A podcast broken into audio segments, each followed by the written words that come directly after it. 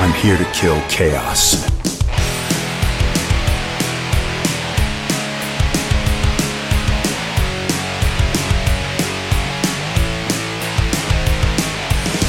Hello, everybody. Welcome to Core. This is Core talking video games like we always do. Episode 299.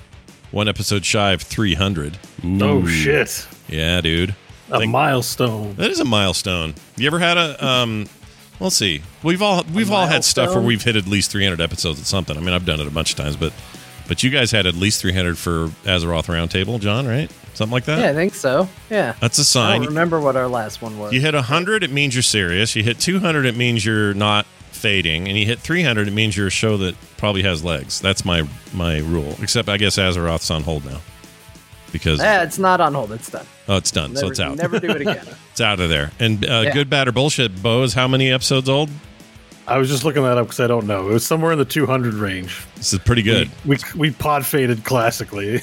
Yeah, we didn't really cancel the show. The last episode's like new episodes are coming, yeah. and uh, the new episodes did not arrive. And I don't know. Well, they'll get around to it. They'll pick back pick it back up. You're the curb your enthusiasm of podcasting. They'll eventually show up, surprise everybody, and they'll there they'll be whole new season.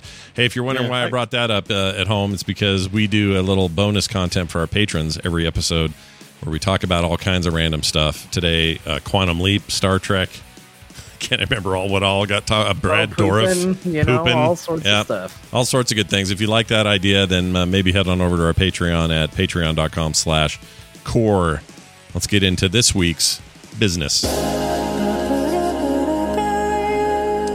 We have some news to discuss that isn't just a Microsoft buying Activision news, which is all we had last week, pretty much. Um, and there's still plenty going on with that, but we're kind of in that mode now where uh, we'll have to wait and see what it all means or how long it takes. You know, you're probably two, three years away from this thing being completely through. If it goes through entirely, the only real news to come out is that uh, Microsoft made an announcement, or I guess Activision made the announcement, but whatever. It's it's interesting to, to, to hear from them and not Microsoft. But anyway, they announced that for the next three iterations of Call of Duty. They're all guaranteed to be PlayStation uh, bound despite the fact that uh, Microsoft might own them by the, by then. And Microsoft has not said one way or the other if they can intend to continue the series over there or not. I personally think they will because why not? They sell a ton of copies of COD over there. May as well. So I think they probably will. But uh, that's it. The rest of it's just like speculation. So we have fresh, hot news this week, like this little story. Did you like the redhead in the Star Wars game? Do you remember that? Jon, you remember Uh, that? I liked that game. I thought he was the worst part of it. You- But oh, I geez. did like that game. Okay, well, I have some good news and some bad news for you. Okay. The good news is they're making a brand new Fallen Order game, a sequel to Fallen Order. The bad news is Redhead Dude is back in it. So, Well, I mean, probably. well, we I guess we don't know for sure. We don't know, but they're making a sequel to that game. That game was really good. Yeah. Um, I still, you know, it's been on the show. It was long enough for that game to be announced, come out, and me play it. I did not have a lot of hope for Fallen Order being a good game. I was pretty convinced it was not going to be, mostly because I thought the main character looked like, hey guys, what if we took Luke Skywalker and made him a ginger? and like that was about as far as they decided to to go with the concept phase for your main Yeah. protagonist. yeah. And uh I still stand by that's what it felt like. He wasn't awful, like just to be clear. He He's a good a- he's a good it- actor. The guy got they got they got for the mocap and everything. He's a Hollywood Yeah. dude with TV shows and credits and he's fine. He did fine. Yeah, he's fine. But it like we've seen it before. Like the just like I'm gonna do good, like wide eyed, just like gonna do the thing. I'm a force user. Like it just it was it was bland. But Mhm. there were a lot of really cool uh, side characters and extra characters in that, and the story was actually pretty good. Um, even had a cute little droid in it uh, that may have made an appearance in a certain Star Wars TV show yesterday. oh. Um, oh, yes. that type of droid, at least. oh, okay. So, Um, mm, okay. Interesting. I didn't watch any of that, by the way. cool little I'm not so there's nothing to spoil here when I ask this question, I don't think. But did it end satisfactorily to you? Because that was a that was the finale, right? That we're done now? No, I don't think so. Oh, I thought it was over. Six episodes, and last this week was episode five. I I haven't was gonna Oh. say that's a really weird way to end it because uh, the Yeah. Anyway, I'm we glad don't you need to said that. talk about it, but like it had nothing to do with the story thus far. So it would have been an odd note to go out on, but Okay. um, Good. it was the best episode so far. Oh, Um, all right.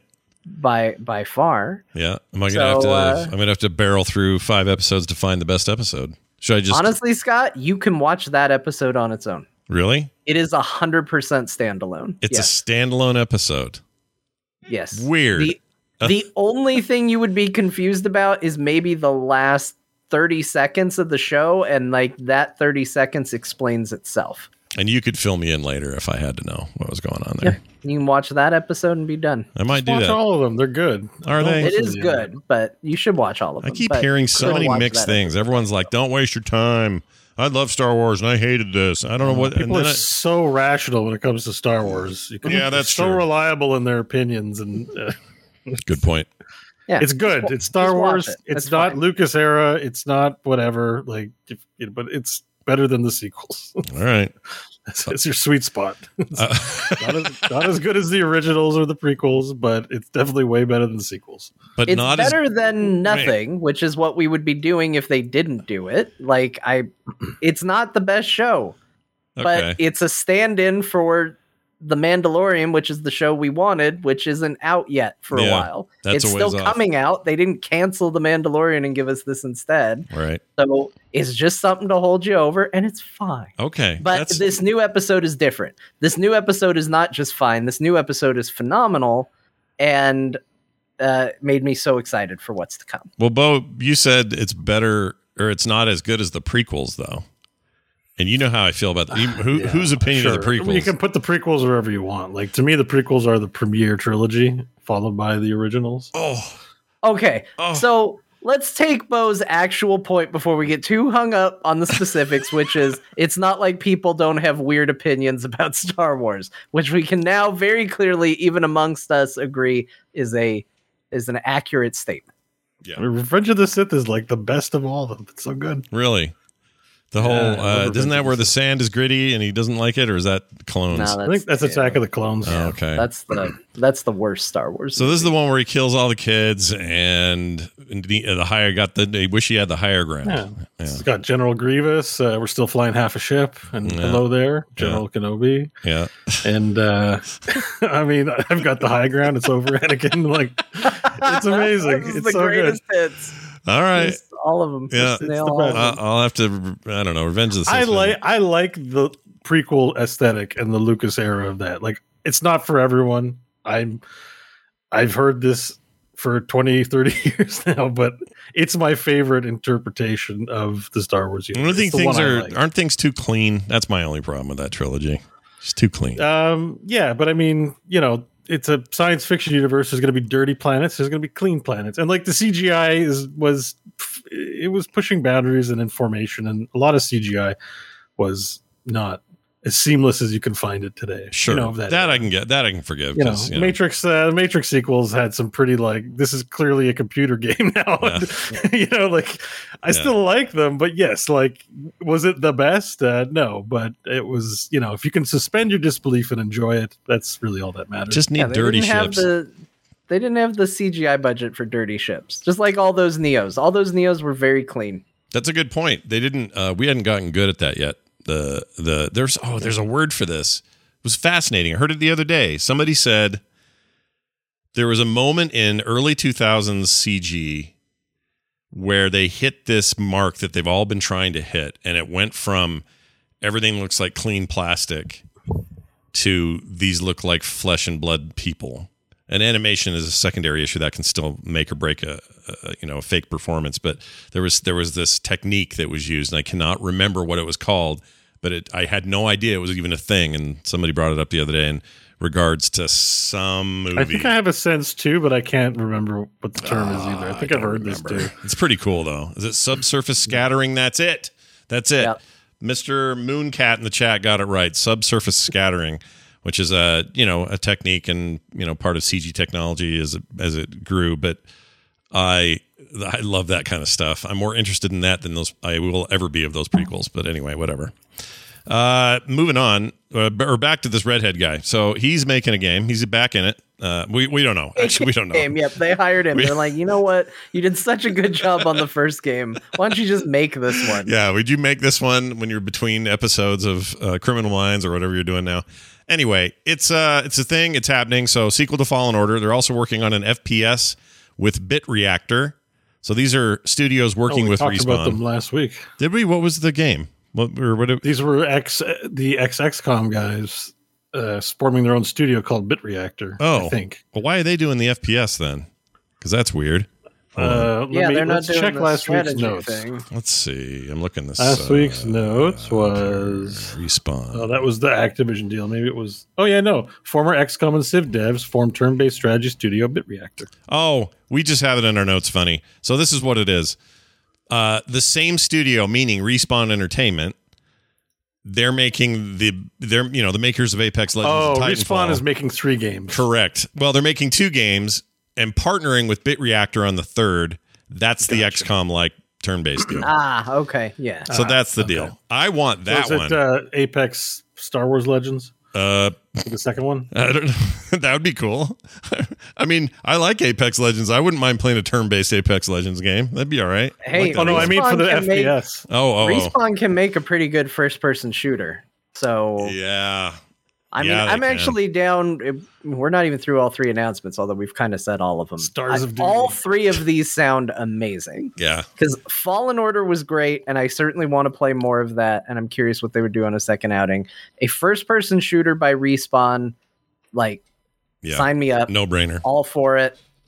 Uh, great, and a strategy game by Bit Reactor, which is the XCOM folks. Uh, yes, Yeah. I want all of this. Yeah, like no duh on that one. very badly. I want all of this. I do too. I think um uh, let's see. I like this statement from Respawn founder Vince Zampella, who said in a statement, "quote We are huge Star Wars, or we are huge fans of Star Wars here at Respawn, and we are thrilled to work with Lucasfilm Games on new titles that we have wanted to make for years." Um, for those sad that you you're not hearing about a Titanfall three or something, I don't know that that still couldn't happen. Um, Titanfall 2 is weird because Titanfall 2 came out at a time where it got buried by all other releases. They had a terrible marketing plan at EA. This is another EA problem. It ends up being my one of my favorite shooters of all time. It's just an amazing game. And if you haven't played it, critically acclaimed as well. yeah, play it now. Like it's everywhere. It's on Game Pass. It's it's cheap on everything. There's no reason not to play that game today, which a lot of people are doing. People are just straight up discovering it and playing it for the first time. Still beautiful, still runs great. An amazing game. I'd kill for a third one. I think that would be so cool, but they're not announcing that. They're announcing Star Wars stuff, so there you have it. Uh, anyway, watch for that. I'm very curious about all three of these in particular. I already know they can make a shooter, so I'm not that, you know, I'm not even worried about it. I'm just like, show it to me. Uh, we kind of know what's what would happen with the follow up to Fallen Order. It's really the strategy game that has my. That's the one I want to hear the details on. Like, what does that game look like? And uh, I Like, hope it. I like their strategy games so much. I mean, based on the pedigree of XCOM, obviously they haven't made one yet, but Right. I like their strategy games so much that they could call it, you know, Gungan Bombad strategy game, and I'd be like, okay, let's see how it goes. I don't No, know. That's fine. Yeah, really? Well, you Yeah. like them prequels. Why Hold not? on, turn-based throwing big glowy balls at droids. I'm and a it. bunch of units when you click on them go Misa throwing bomb bomb like it's Yeah. like Warcraft style instead of Warcraft it's like uh, Misa Misa flying Misa flying ODK and then someone's like Misa throws a bomb bomb and Misa bomb bad bomb bad bad Look, I'm not saying it's my favorite the idea. Beast I'm and Bum saying Bum I'd Bad be on board. Yeah, Yeah. I want to got the king Gungan. um, bum bum Well, You know, like- okay, but no, this actually brings up a good point. Do you think that they go with a fully here's the here's the pantheon of Star Wars, kind of like Battlefront 2 does where they have a scenario for every era of Star Wars in that game. Um s- so you can feel like you're back in the, you know, the Vader Luke days or you can feel like in prequel town or you can feel like you're, you know, Rey running around doing stuff. So they they cover all of that. Do you think they'd make a strategy game that was like that that was like scenario you know more of a scenario based thing where it's like these eight missions are hoth missions and these eight missions are you know back on tatooine when luke wasn't even born yet or you know these are prequel missions or all that or do you think they focus in and say nope we got a character his name is uh, Blobacho or whatever his name's going to be, and he's um he's a he's a mercenary and a can and a, Deep Joe's brother. Yeah. Okay. he's I almost said cannibal. He's not a cannibal. He's a uh, he's a he's a smuggler, and uh, he's he's here to stay. And he's boy is he big trouble. And then him and his little team, you, you keep growing them between missions and you know be, beefing them up because they're like XCOM. Which way do you think they go, Jon, or which way would you prefer? I guess. Want them to do a Clone Wars game. If you're going to do a strategy game, I wanted to see Clone Wars, and I want the like essentially the tech upgrades to be evolving into you know like more advanced level of clone troopers. You start with the basic little skinny guys. Forget the lore because there's going to be lore nerds that say, yeah, but the armor got worse over time, not better. Uh, that's fine. That's technicality. Like, let that be your tech upgrades as their suits, you know, evolve into like episode two to episode three clones and get the the Clone War TV show aesthetic in there. Like, let it look Oh, like I that. love I that, think yeah. that would Oh, look that is super cool. cool. That would be badass. Yeah, Jon's right on that point. They should totally do Uh, that. they'd have to put in enemies that were not also canon because like all you're doing is shooting Roger Rogers. It's not going to be a very hard game. Well, yeah, but I think the droid army allows for a lot of like cool um units that you could go up against because especially if Yeah. gonna go with like the clone wars cartoon they've got those uh that you got the regular battle droids you got the super battle droids you got those that were like stealthy and actually kind of smart and could do some cool tactical things Yeah. um but then you've even got like they could be going up against big ships and they could actually do scenarios where like you know maybe a ship's low in orbit firing down at your your guys and you have to take out sections of the ship like it's Yeah, I'm sold on this. I want the yeah for sure. Clone Wars RTS done. Yeah, I'll Uh, buy it. You know what I for- completely forgot about? Um, Ubisoft is also making a Star Wars game right now. Quantic Dream is working on theirs. And Bethesda, well, we saw the Quantic Dream one here recently in that announcement at the Game Awards. Eclipse. that looked really cool. But uh, Bethesda has an Indiana Jones game in the works. I completely forgot about that. Totally forgot that that was a thing. I want to know what that looks like so bad. Like, I better be. All think about what they have to do because they have to. That game has to equal and then supersede the two game franchises that stole from it and became huge hits in their own right. So the Tomb Raider series, especially the rebooted stuff, and uh, Nathan Drake business, Uncharted. If you're not at least as good and then better than those, boy, you better. What are you even doing? I mean, there's another Indiana Jones movie coming, right? Yeah, I think so, but I don't think they're going to do it with so, all the like, stuff. Maybe they will. Given how four was, Yeah. it's also got to be really like you know this whole enterprise could just whiff based on how poor the movie does as well. No, they did true. do uh, an Indiana Jones game on Xbox that was pretty decent. What's it called? Do I mean, remember? obviously it didn't take over, you know, Tomb Raider and Uncharted, but it was pretty good. What was it My called? favorite mechanic was having to pick up his hat and put it back on. I would always play the little theme when he did it. Was it the Staff of Kings game? Is that the one? Might have been it. Yeah. Could. Uh, kind of remember that. Oh, here it is. Uh, yeah, Staff of Kings. That would have been it. The one I remember the most growing up. It was in arcades. I was in. I was in like junior high, and they had a game called. Well, it was Indiana Jones and the Temple of Doom, and so it came out to co- coincide right around the time Temple of Doom '84. So I'm like 13, and the game was so bad, but I loved it. Oh my gosh, I loved playing it because it was Indiana Jones and it had horrible MIDI music. And there was always that guy going, Oh, Kali Ma, Kali Ma. And he would show up in the corners of the screen and then disappear. And you have to try to find him and save little kids in cages. And it was all little all racially digitized dubious. though, like the voice, like it was all garbly. Oh, 'Cause I have like the I have the voices from Temple of Doom and that like real like brr, brr, brr kind of sound quality to it in Yeah. my head, and I think it I think it existed. Uh, here, I'll show you. I'll play you a little bit of it so you can hear Yeah, some of that. Um, here we go. Welcome. Here it goes. Oh. So bad, it's awful. I love it.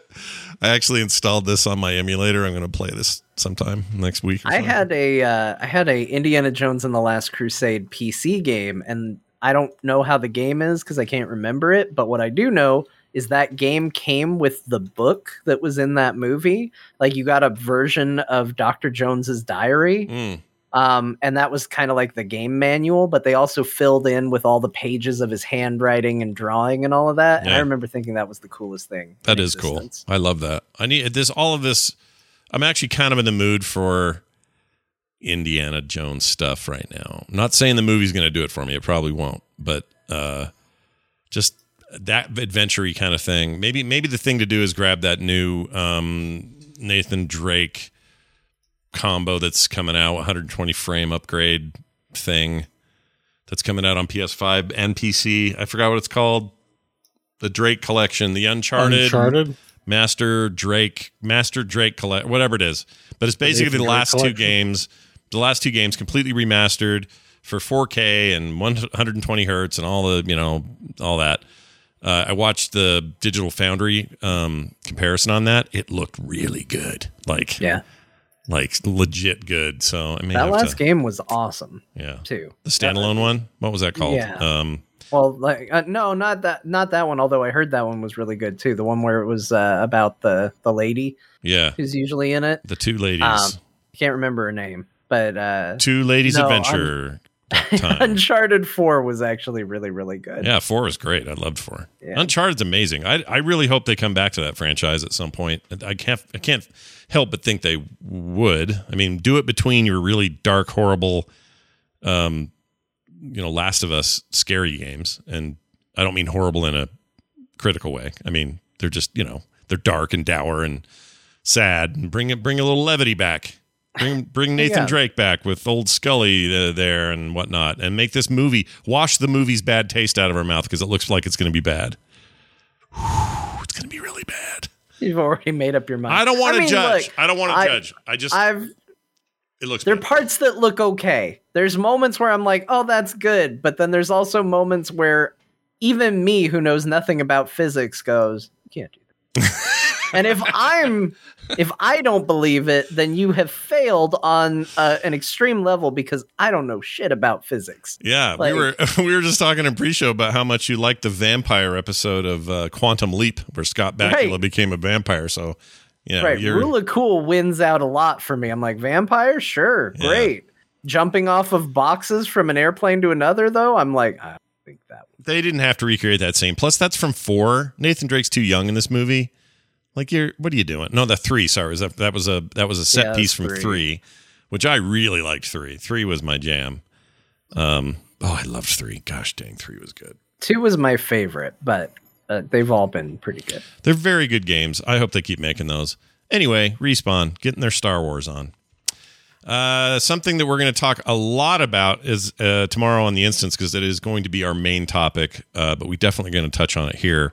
Blizzard sort of announced a new game. It's an unannounced game still, but they announced job openings for a yet to be unannounced game from the studio that is a uh, Valheim like apparently, or some sort of. It is absolutely a survival game that they put that in the description. Uh, some of the early art they're showing looks very much like, hey, this is a survival game, uh, or at least that aesthetic or whatever. And we should probably talk about that here and what we think about that as a new IP and genre for Blizzard. Whole new world, whole new IP. This is like, you know, not set in the Warcraft universe or Overwatch or anything else. They're making a place where they say, quote, a place full of heroes we have yet to meet, stories yet to be told, and adventures yet to be lived. What do we think of that? I, I think the the main thing that stood out to me about this, because there's not a lot to go on, no. but the main thing that stood out to me is like this is crazy. We live in a time and place where everybody hoards like secret reveals of projects and things. Yeah. You know, like uh, dragons hoard gold. Like it's got to be this big thing. Like it can be a, being announced tomorrow and it gets leaked online and people lose their minds over it. And yet Blizzard just came out and was like, "Hey, we're recruiting because we're making a survival game. We need people." And apparently, the need for people was bad enough to be like, "Yeah, we're working on this game." Yeah, they And, that's a good point. announcing it early. That's a good point because they need they the way they need to recruit for this game is so specific to its its type. I think that they kind of just had to say it. She's like, well, this is what we're doing. So, yeah, anybody you want to do that?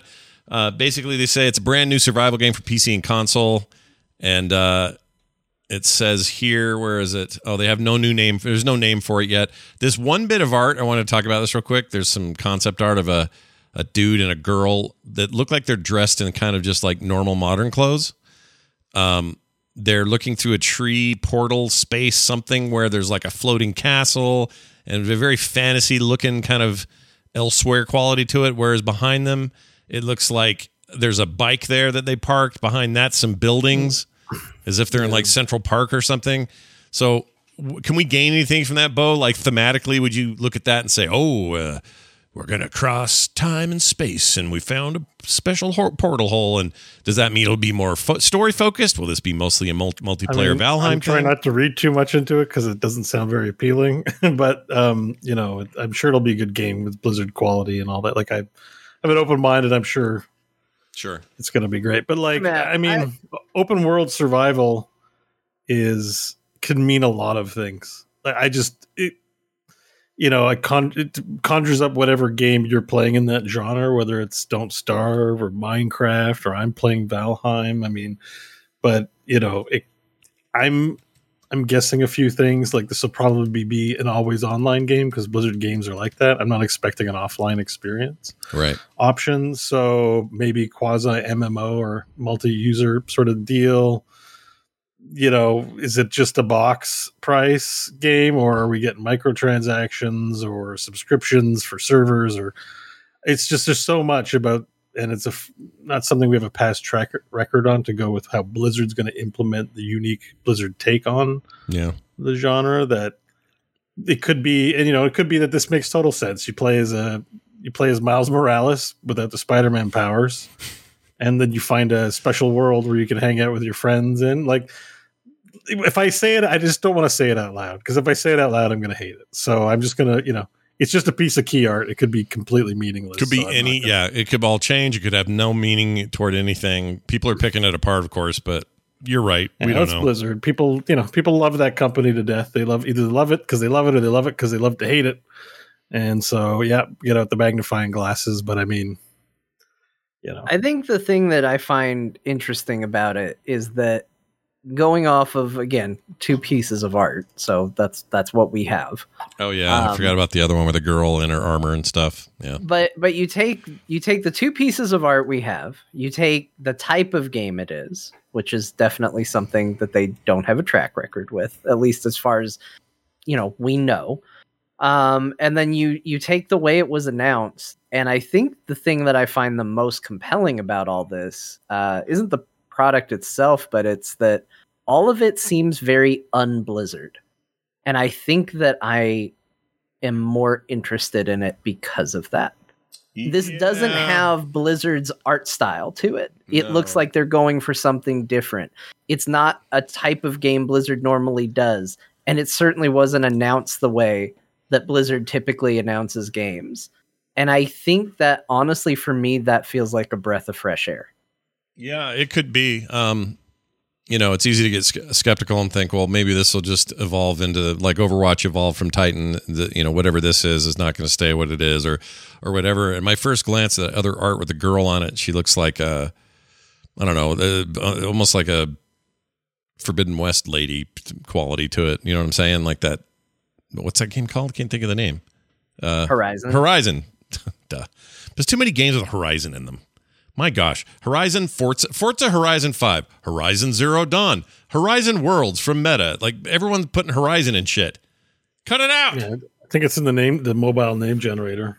League of I think it is, Horizons. yeah. League of Horizon. Heroes of Horizon, Horizon of Heroes. Yeah. It's got a little bit of a riot vibe. I agree with that. Uh, I, disco, yeah, I think you could erase the Blizzard logo and put almost any video game company up there, and it would be believable. Yeah. And and that's I think because Blizzard has, even though they you know Warcraft is fantasy, Starcraft is space, Diablo is gothic. Despite all this, there is a look that is theirs Mhm. that they've really owned for a long period of time, and this game doesn't fit that. And I think that's cool. I Yeah. would like to see more of that from them. I agree. I it's weirdly compelling to me in that way. Also, I don't think this announcement has um near the acceptance rate that it's gotten in the last few days without the news of last week. Whether or not that goes through or not, the right time to announce that you're doing this and that you're hiring for it was after the Microsoft acquisition announcement because I just think there is there is better better optimism at the moment and a lot of devs who have been steering clear of throwing everything, you know, moving to Irvine and working for Blizzard maybe are reconsidering given that, you know, they think maybe better management is on the way. Um could be, could one- be, could not be. Who knows? The one really positive takeaway from this is on social media. I know I saw interactions with ex Blizzard employees towards people currently on that team Mhm. commenting to the effect that they played it while they were there and it was really fun then. So they're really happy that it's announced now. Yeah. So like generally this this is not a new announcement. I, I don't think we'll see it for quite a while, but it's been in development for a while and you know, I don't know why people outside of the company who've left would, you know, throw the thumbs up Yeah. towards a project like this afterwards. And so, you know, I, I think this is going to be. I'm definitely very interested to find out more. Uh, you know, curious for sure. Yeah, and for once, I'd Um, like to hear if any of these things are from the incubator thing we heard so much about. That's I think they- I heard that. Yeah, I think it was a project that came out of that. so it might I have. can't, it wasn't on a. It was a, there was a bunch of tweets. I follow a lot of ex Blizzard and Blizzard people, or they I don't follow them, but they end up in my you know other people like them or mentions. Like it gets it gets in there. I, I picked up a lot of talk, a lot of chatter to that effect from people that I recognize as Blizzard or ex Blizzard accounts, yeah, and I think that came up, but but I can confirm it one hundred percent. But I think so. I think this was an incubator Hmm. deal, well, we shall see. If you, do you want to give it a name, um, survival game. survival. Yeah, Let's see. Probably what we will call So it. we got dwarf game, rat game, and survival game. Uh, yeah, all right, Um, do it. for now. I mean, what that's all they've gone. And my favorite part of this whole of this whole thing was um uh Ghostcrawler Yeah, coming out and throwing shade like uh unannounced survival game. Is it announced if you've said it? And Yeah. everyone's like, dude, you're working on the unannounced Riot MMO. yeah, and he's like, oh, okay, yeah, fair point. yeah. it is a good point. it's really fun. I mean, that's something I would do. I was like, I felt really Well, I mean, in, in the case, that's why I don't know if you just keep calling it unannounced. Maybe just what do you? Because it is well, it's, announced. it's not announced if you don't give a title and a thing. If you're like, we're making a game, it's in this genre. Mhm. It's not really announced, but people are like, well, you, we basically have an idea of what you're doing. It's a Riot MMO. What's it going to Yeah. be? Set in uh, some, you know, obviously it's going to be set in some league adjacent world, probably. You got So, to be Yeah, but- careful with that because remember when Nintendo wouldn't shut up about how they were making the Dolphin for the longest time? Oh, the Dolphin's coming out. Wait till the Dolphin hits. Yeah. It's going to be the Nintendo Dolphin. Everybody was talking about the Nintendo Dolphin, and it was we were all on board. And then they're like revealing the GameCube, and everyone Yeah. went. Man, No. the Dolphin was such a cooler name than the friggin' GameCube. I don't care that it's an actual cube. Like Dolphin is what we've been used to. But they did the same. They now. did the same thing with Revolution. It ended up being the Wii, but they called it the Revolution. That was their their, their uh, internal code word, and that happens with movies and all sorts of stuff. So it doesn't surprise me that much. I do think it's weird marketing to announce on the old name and then ride that for a long time and then change it when you're ready to finally talk retail. They did it with the Switch as well. It was called something else. It was uh, some other weird name, the internal code name. In this particular case, what we have now then is an announced, unannounced game. Yeah. Is that a new category? Because that's what that's what Greg's MMO is. An announced. I made a joke MMO. that got zero likes to Craig on this. I said Superposition TM is the new soon TM. but I don't think anyone understood that. That's good. No, I would have. I had I seen that, you'd have gotten a like from me, man. That's great. Yeah, probably got buried. I mean, when, when Ghostcrawler tweets, there's a thousand replies instantaneously. But I'm, I'm like, Yeah, I felt like that was pretty good. I had. Uh, let me see if I'm allowed to say anything. Hold on. I asked- I- God, like, with the mic. Let me Hold on. I gotta, I gotta confirm something here. Not that he's checking any sources or anything. He's just racking his. I have the really title hard. of the unannounced. Oh, okay. I want- I just game. wanted to see what his response was to the. I asked him the other day what. Um, so I, I've been messing with that Age of Empires four again. I just like it. I think it's great, and it just really brings me back to AOE two, which I think is a smart thing for them. And he was one of the top dudes on that team back at Ensemble back in those days. So Age of Empires two is totally like Greg's baby, and um, anyway, those two feel those games feel so much alike. I I just wrote and said, "Hey, is it weird that I feel like I'm playing what you made? Like they've gone back to what you guys were envisioning." And then what he wrote was just oh, I still haven't played it. I want to. Too many games right now. So Yeah. So I All- so us going through that. I would love to know. Yeah. I would love to know just because I don't know. That's to me that's fascinating. Like his his him as a designer. If you're interested in what he does, his his um you know different games he's worked on, where those things took him, like what happened to all those ensemble guys, what they're all working on now. I think that kind of stuff's fascinating. I like the lineage of video game developers. It's fun to watch. Um, anyway, we'll see. We don't know what it's going to be, but we also don't know what The Rock is going to do next. He announced he's doing another video game movie, and he hasn't said what, but he did say people have been playing it and loving it for years, him included. It's the only hint he would give. So Yeah. it's uh, Luigi's Mansion. oh my gosh. Can you somebody could photoshop this because the character he plays in the Jungle Cruise, you could color code that green and put a little L on his hat. And I'm telling you, you could get a good look at what he would look like as Luigi, and I want to see it so bad. That'd be all right. The best Photoshop I saw. Do you guys know that Get Over It game that was made by the the the the game where you could barely run and each leg and arm was controlled by a different key on your keyboard? But oh the- yeah, yeah, yeah. So the Get Over one is his is his follow up where he's got like a pickaxe and a weird bowl he's sitting in or something.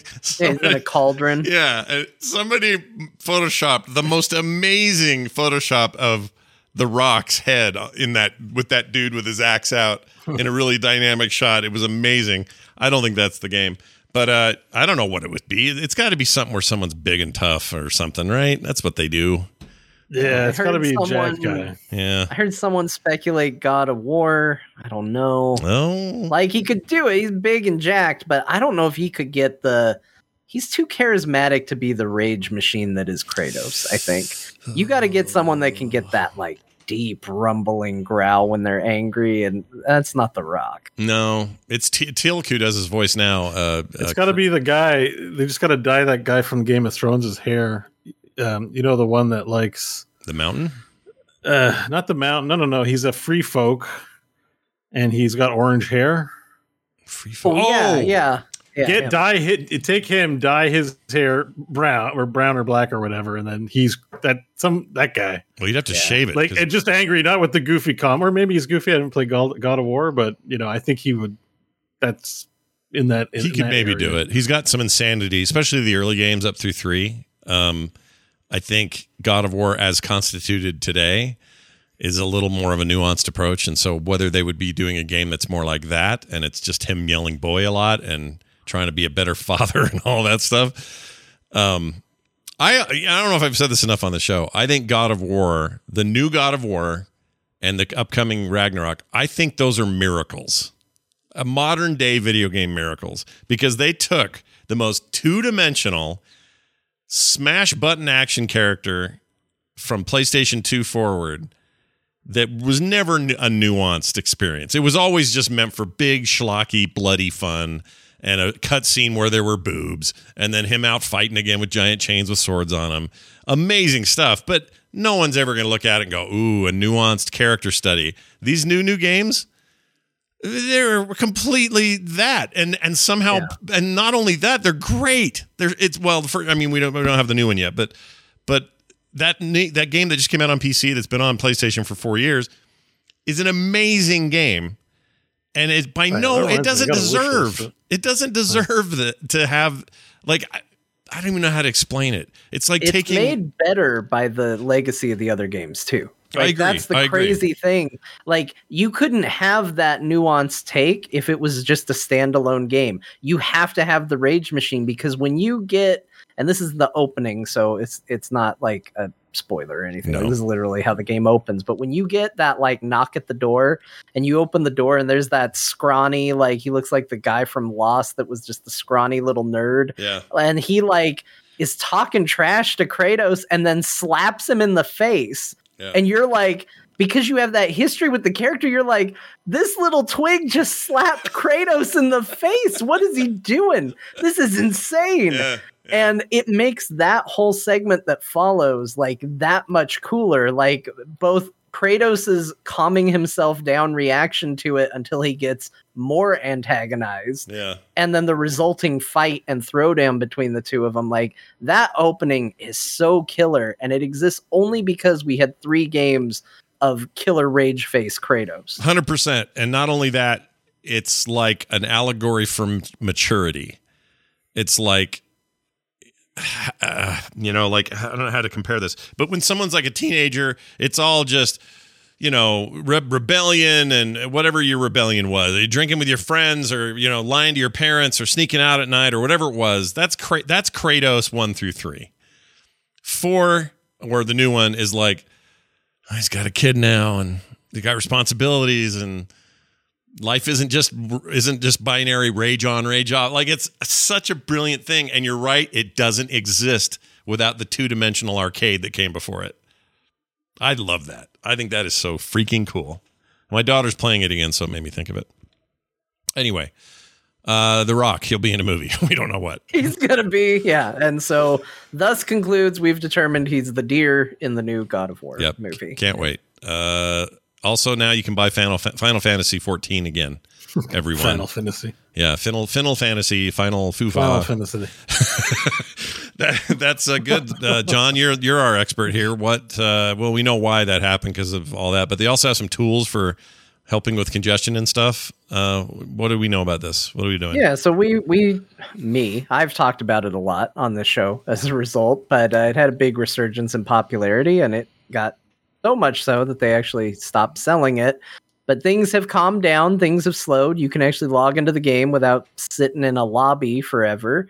And as a result, they are now selling the game again. Um, but they've also put up a tool for new players to check and find out which of the worlds are considered congested so that if you aren't going to try to play with specific people and you just want a good experience, you can identify which realms are going to be a good experience for you. So they're doing everything they can to try and get people able to play the game again and uh, to not have to sit in long queues uh, like Scott. and this and this only affected people who were trying to get in couldn't get in the the stopping of sales were to any new players right like they yeah, it was only brand new players. If you already existed, you could buy the expansion. right Um, but it was just anybody that was like, "Oh, I'm hearing a lot about this. I want to get in."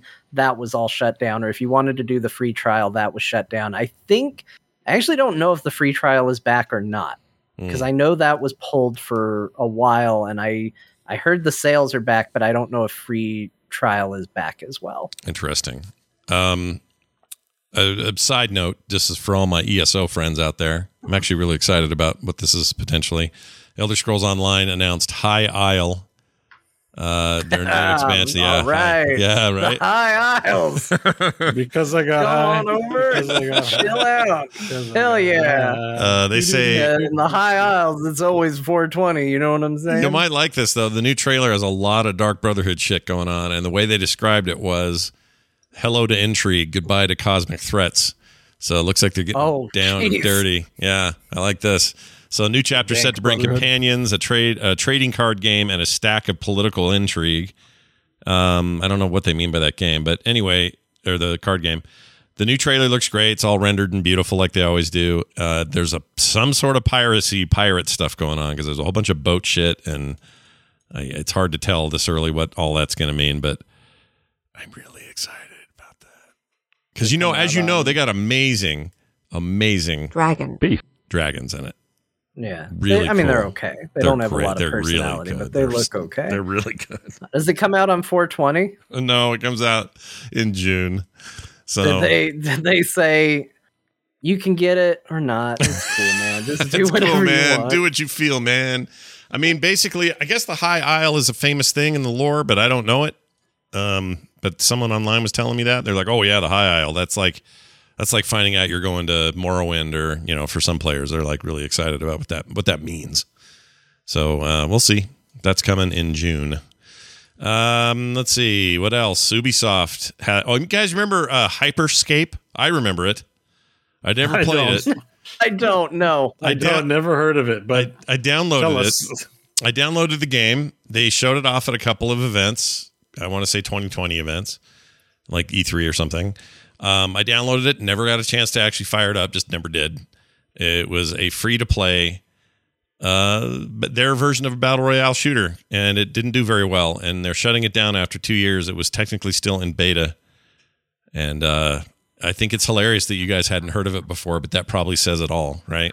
Yeah. I mean, Yeah. it sucks when people, because obviously there's always an audience for these things, lose their game. Don't want to make light of people that are losing something that they like. Right. Uh, as Heroes of the Storm players, you know, we've been through some tough times for games we like too. Uh, but that said, like, oh, really? They also made one of those and it didn't work out. mm-hmm. Weird. I mean, they're really trying to, like everybody, everyone wants to jump on these trends. Plenty of games have started and failed. I, the MOBA gener- I remember the MOBAs that came and went that really bummed me out. The DC one was really cool, and it it never even got off the ground. And uh, there were countless others. A Lord of the Rings one, I think, um, that was supposed to be okay, that got shut down. And now we're at this phase of we've probably already been here for a while, but you're going to start hearing about the bigger names that were attempting to get their piece of this VR tri- uh, pie, and they ain't going to get no pie. Pie's gone. Pie's empty. No pie for you. No. Here's What my. is the current uh like flash in the pan would you say because i mean we've had you know hearthstone certainly caused the stir with collectible card games. We've had mobas we've had battle royales. Survival games i would argue is one of them there was certainly a feeling of that with blizzard's announcement of oh really? A survival game? Timely. You're Yeah, really on the ball with does- that like yeah, there's late. definitely a hot take feeling to hearing the word survival game. Um what's the what's the current version of that though because it What used to be, the- remember when it was flash in the pan? MMOs? Because for a long time, it, uh, for a long, long time, it was MMOs. You just knew everybody else's MMO was going to fail, and many, many did. But today, oh, chat geez, says nfts and it's right and also wrong it's both like- right and wrong because it hasn't actually happened yet, but it's already failed. I agree with that. I agree. But I, that's but not what i meant but that I'm- isn't what you meant, yeah. too. Yeah, but we agree. We agree with you, but we know that's not what Jon meant. So I would say something like, um, "Oh, geez, oh, I don't know." I mean, I always felt like battle royales were destined to be a mode in everything, and everyone would stop building an entire game around it. I've never Isn't it understood. gotcha games right now? Maybe, but the, having those. ex- wordles was also suggested Oh, as one of Wordle. them. Yeah, Yep. maybe Wordle. The problem is there's really one Wordle and then a bunch of ripoffs. Roguelikes, But maybe? ter- hmm. In tr- no, I don't think there's anything that, that occupies the top spot at the moment. Like, like you mean like what genre is everyone chasing right now? yeah, yeah. I, mean, don't think we there is between one. them? I think we're. I, I think well, I we're think between them. I think battle royales in the sense that Um, Fortnite I would say it's probably the four per, four, four person co op that Destiny likes, and you know, like think of all the announcements. Like we had the Tom Clancy four person get together and shoot some vague looking aliens. You've got Fireteam. You've got Back 4 Blood out. You've got there's a lot of like four player co op things, and there's lots of them that are released. Mm. I still don't think it's like reached the pinnacle of like hype though, but there are a lot of them. There were a lot of them announced and a lot of them released in the past year. It so. feels like this is a different. Like maybe the battle royale thing is still the one that they that we're seeing people chase that fall off. Everybody still wants that Fortnite money and that Fortnite you know audience, and they just can't get it. So maybe we're still in the middle of that. Maybe we don't know what the next thing is. Everybody's going to be chasing. But when we say everybody, we kind of mean these these big Yeah, like what does Activision, what does Ubisoft, what does you know Square, what what huge thing are they chasing that's not going to work out? And maybe that NFT is the right answer because it just it's it's unique in that it barely it's barely even. I mean, it is an NFT happening. because Ubisoft's getting into it. Peter Molyneux's trying to make a game. Like, it's just, it's it, it doesn't it's not quite taking the same shape because the heart the cart is before the horse in this case. Yeah. Like most of the time, a big name drops or a critically acclaimed name drops, and a big developer comes in and outdoes them, as PUBG did, to, Fortnite did with PUBG. yeah, Um, or as you could argue, World of Warcraft kind of did with EQ, basically yeah, um you know i don't think we're just we don't have that nfts right now is the i think that's the right answer NFT part game. part of the problem with NFTs is a comparison. It strikes me anyway is that they are um, not a game type. It's more of a integration type, and these other things we're talking about are genres and or game types that people are chasing. So it's a little different in that way, but I still think it's kind of the same problem. It's the same.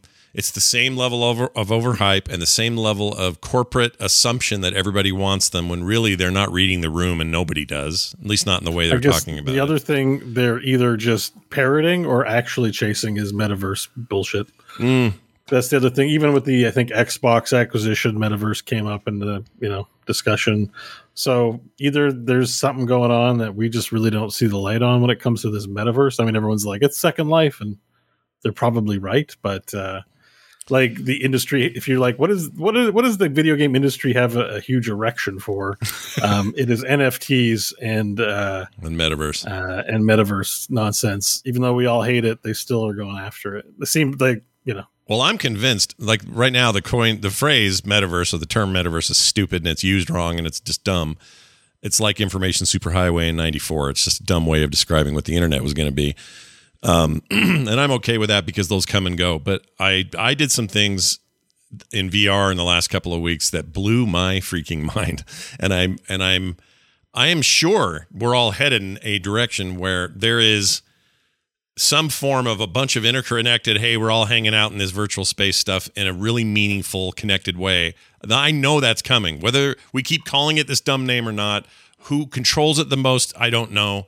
Who has the best entry points uh, what games matter if games matter at all in the scenario and they will in my opinion like there's so much of that unknown stuff but there's definitely something there and everyone is chasing it so that's probably it that's probably it I've kind of felt that this was coming since like Fortnite started to get big and started to go in the direction that it was going in. And actually, a couple days ago, I actually saw my first concert in Fortnite because it's popular in my household. And so I went into the living room. And, I didn't uh, willingly do this. I was just a no, bystander. yes. Let's be clear. I didn't go attend my first Fortnite concert, but it was uh, it was the audio in the living room was very loud yeah and I went to see what was going on, and I got to see uh, my first concert in Fortnite, and I'm gonna be honest, it was cool. It like is it's cool. The things they're doing in there is awesome. yeah And if I, especially if I was a kid right now, Mm-hmm. like hell yes, all I would want to do is play Fortnite. It's it's amazing what they're doing to appeal to them, Mhm. and uh, I think that stuff is only going to grow. And I've I've kind of said ever since they started doing concerts and events in Fortnite is there's going to be a day where Fortnite is not a battle royale game. It is a like virtual hangout where people get together and just do things and it's a portal to maybe playing a battle royale game but it's about so much more and that's kind of the direction people are pushing this metaverse stuff You're not wrong, and uh, and I guarantee you, Epic has eyes on that. I guarantee you that Microsoft's strategy of buying a bunch of developers and creating a huge ecosystem and basically an audience of subscribers and loyals that will matter matter more about who dominates and or makes the metaverse happen in whatever way they're going to make it happen is how many people do you have lined up ready to rock and very compelling evidence and say those Fortnite people are ahead of everybody. Or, you know, you could look at Roblox and say the same thing. But it that's where it'll come out of. And what it will ultimately look, look like, nobody has any freaking idea, but we're all going to be way sick of it eventually. The proof will be in the pudding when we actually start experiencing some of these things and are blown away by them and the headsets get smaller and they're like the size of a pair of Ray-Bans or something. That future is one that everybody wants a piece of. And we are about to witness everybody climbing up a hill and throwing each other off of it and a bunch of failures and a few successes. That's all coming. So, probably that to answer that question, I think. So, we'll see what happens. Speaking of Epic, and sorry, Ubisoft, about your thing. I heard it was actually okay fun, but you didn't do anything to make it really jump. So, it's kind of your fault. So, F off.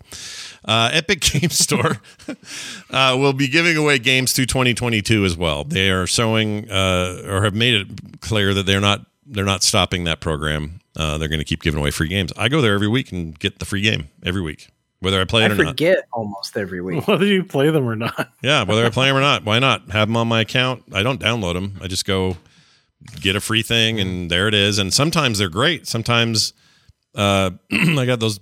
The speaking of Tomb Raider, the Tomb Raider trilogy, uh, the modern trilogy, was free a few couple weeks ago. i did get those No-brainer. i got the anime looking one that was free a couple days ago i don't know if that's still the free one today Yeah, I Uh, didn't actually it probably is yes it's it was free as of today because i logged into epic today Yeah, So I'll do that. I try to do it every Tuesday. And then I just see. And then if it's, and then, you know, if it's something I already have on Steam, I may not bother. But even then, I usually do it. Why not? Who cares? Just do it. Yeah, if Steve, if Steve, if Steam buckles, uh, Steve. I just call Steam Steve. Steve, Steve. Buckles.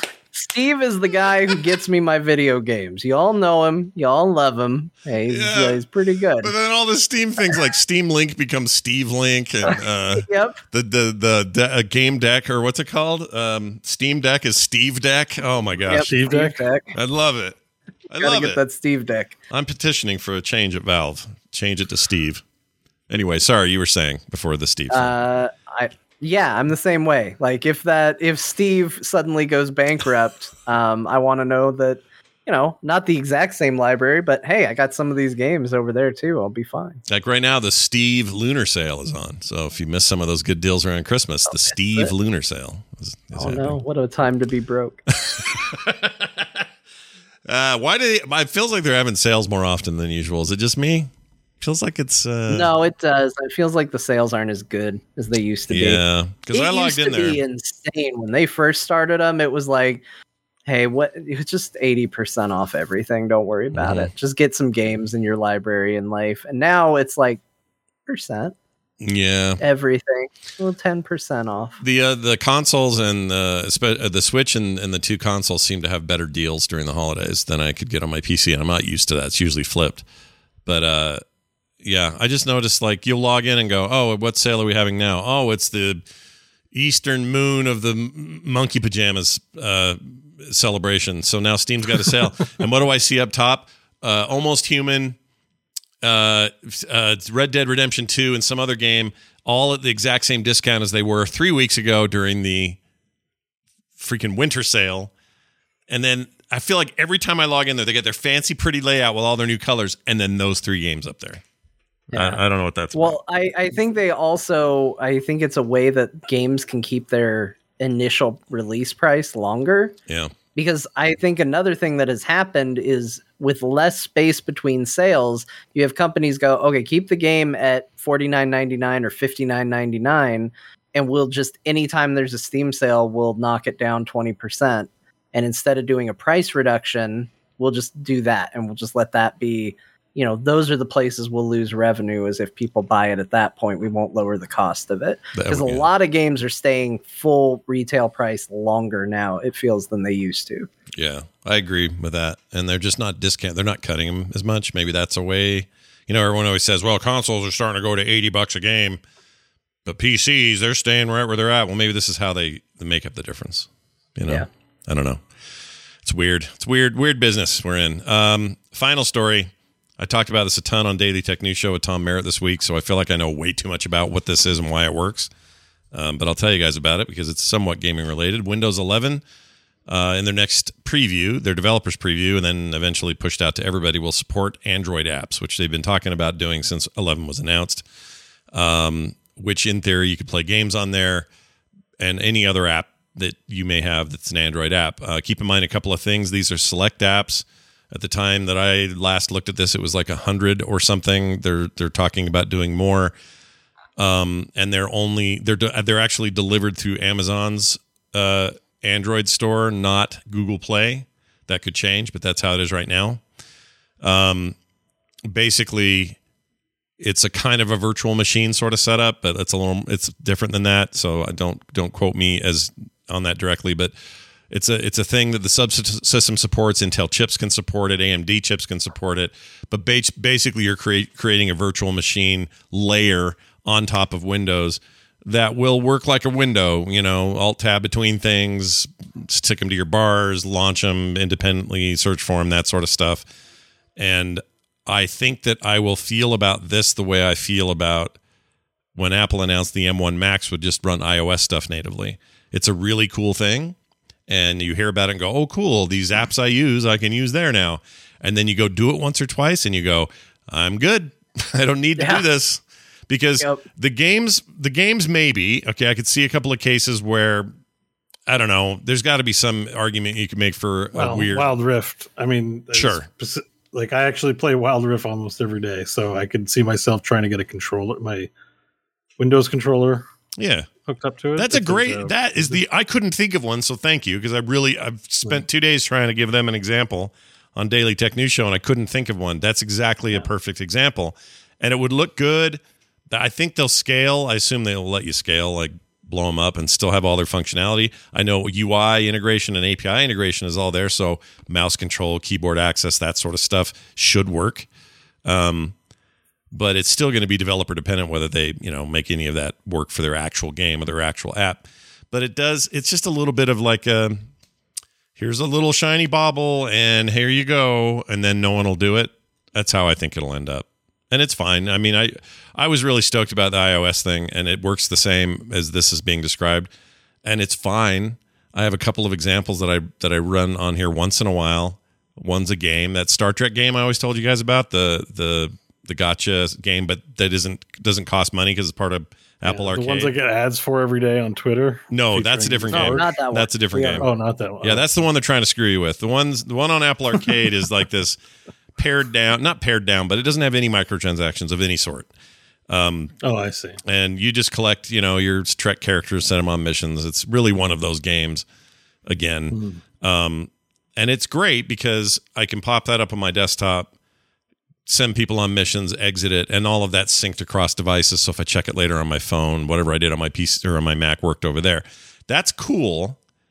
If you find something like that that you're really into, but I'm not that into it. It wouldn't kill me if it wasn't there. So It's not a draw. You're not like, oh my god, all the Android games I can check out. Let's go. No. You're just like, if No. I need it, I'm glad it's there. But like, whatever. Right. And they'll be they'll probably somebody will very quickly figure out a way to sideload stuff that isn't on the list. Um, but again, what what do you actually want to sideload on there? Like it doesn't sound very interesting to me. So um I guess I'm well.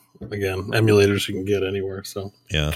So I know there's a lot of emulators on phones, but yeah, and there's emulation. a lot of them on PC too. So that's Yeah. the thing you can do. That's true. I've been running. Um, I've been messing around all kinds of stuff this week with RetroArch on Macs and PCs. Yeah. So I saw you. I think you took a photo of it. Where did I see it? That's like a handheld emulator box. Oh, so so RetroArch is the software, is the big open source project that goes on everything. Um, but the box I bought, a little handheld I bought, it's like the size of an old Game Boy.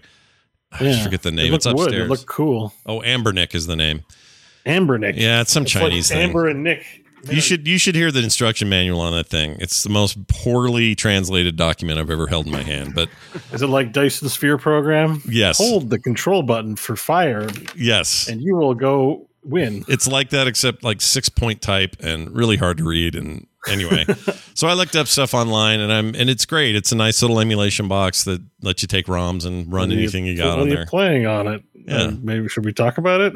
yeah no it's cool it's cool i got um I, I started playing well it's a long story when we get to what we play today um i'll i'll tell you about my journey with some of this stuff but uh but anyway the point is there's interest out there for people to port stuff from other devices to other devices and mess around. I get that. Like there's that curiosity. And certainly this will be a simpler um, thing for, uh, you know, Android being a little more open in terms of side loading and all that. You're, you're going to have an easier time pulling in things you maybe couldn't on the iOS side. But I just think it's a gimmick and it's not really that important. I could be wrong. But it didn't really take off on Chrome either. Chrome lets you play Android stuff and no one does that. So, so I don't know.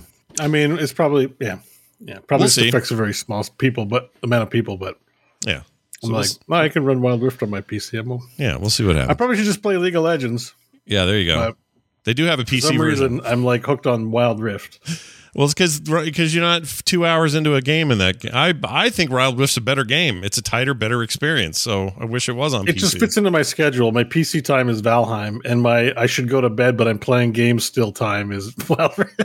yeah, you know, because it's like oh, I'm not too tired. Let's grab the phone and play a ranked match. yeah. There you go. Um, all right, that's it for your news. I am excited to talk about a couple of these games I emulated this week, but we'll get to that in a minute. Before all that, though, time for a Dear Martha review. Uh, this is for Devil Girl, a game you would like me not to show on stream. Yeah, don't don't show this one on stream. Devil It's not Girl. going to go well for you if you do. I'm guessing Is it on Steam as Devil Girl? Can I see it? Oh yeah. Yeah. I mean, you can look at it. I'm just saying, don't show it to the stream. People got to do their own research on this if they want to see what Devil Girl looks like. Yeah. Well, sh- Okay, but only if you're o- o- over 18. If you're listening and under 18, you're not allowed to see this content. Yeah, don't say yeah, it. or lie about how old you are. Those Yeah. are the only options. Um, I am a little curious. Hold on. What do we? Oh have my. She's skilled with her feet, it seems. Wait, wait. Why isn't it? All I get is a. F- You're not you're not uh, uh, over Blocked 18. it. Scott. This is go- we're gonna go through it again. Scott's gonna unblock adult games, and then he's gonna get recommended, and he's gonna get back on here and go, "Why are they recommending all these porn titles?" to me?" oh, okay. I found it. And why? Oh, what is she doing to his? Okay, I'm done looking at that page. All right. Did you know you can use your feet for that? I didn't know that, and now I do, but only in cartoon world, I guess. I don't know. Um, all right, moving on. Oh, they do it in real life too. That's wonderful to know. Let's move on into this uh, this Steam review for this incredibly wholesome game, uh, Devil Girl, which will now happen. So enjoy. My dearest Martha, I present to you now my review for the video game Devil Girl. Martha, WTF is this? I have a PhD in the study and worship of demons, such as culture, habitat, and other things, and I have to say I am angered by this game. I want it to be known right now as a fact that this has nothing to do with demon anything. This is made up for whatever reason, and it is very disturbing. I don't recommend this game to anyone. Someone being depressed so deeply needs to call a mental health hotline, not have a woman degrade him and think she is something hot. I think she is bleep, and if I ever see this on the side of the road, I'd kick her ass. I don't think anyone should be this rude and abusive to anyone or thing. I can hear everyone now saying it is just a video game indeed, and be glad it is because imagine you or your friend or someone really close to you was in this type of thing. They would really need to get help, not be hurt. Please don't think I have chosen to badmouth this game because I haven't. I just want to simply put this is not what the title says, and I don't condone anything in this game to be real in any way. And if it ever does happen to you, call for help. Yours in this life and the next. Classified user 223. All right. So what that tells me is that guy doesn't ever use punctuation in his life. It's not important to him. Doesn't matter to him. And uh, he went I want you to see this. I'm to send it to you so you guys can see the review.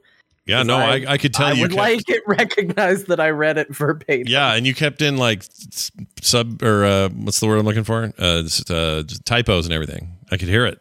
You did it all. Oh yeah. Yeah. I did it all. That's fantastic. All right. Well, don't check out that horrible, hideous game, but do check out Jon's wonderful review of it. Does he really have a PhD in the study and worship of demons? I mean, you know, I don't think so. I think that PhD could have gone to other places uh, that might have been better use, yeah, such as the Right. ability Look, to write think- with punctuation. yeah. Like an I English have a class. PhD in the study and worship of demons. Such, yeah. Yeah. He needed to go. He needed to go to English, not to devil class. That's what I'm thinking there. I'm just All right. Yeah. Yeah, PhD anyways. stands for phony, uh, uh, uh, phony, um, uh, uh, hot document. You like Anyway, it that? seems like a good game. yeah, it seems like a winner. seems like a hell of a thing. I can't wait to get more involved This, with it. this other review uh, on the opposite end of things says your hand will satisfy. Ah, jeez.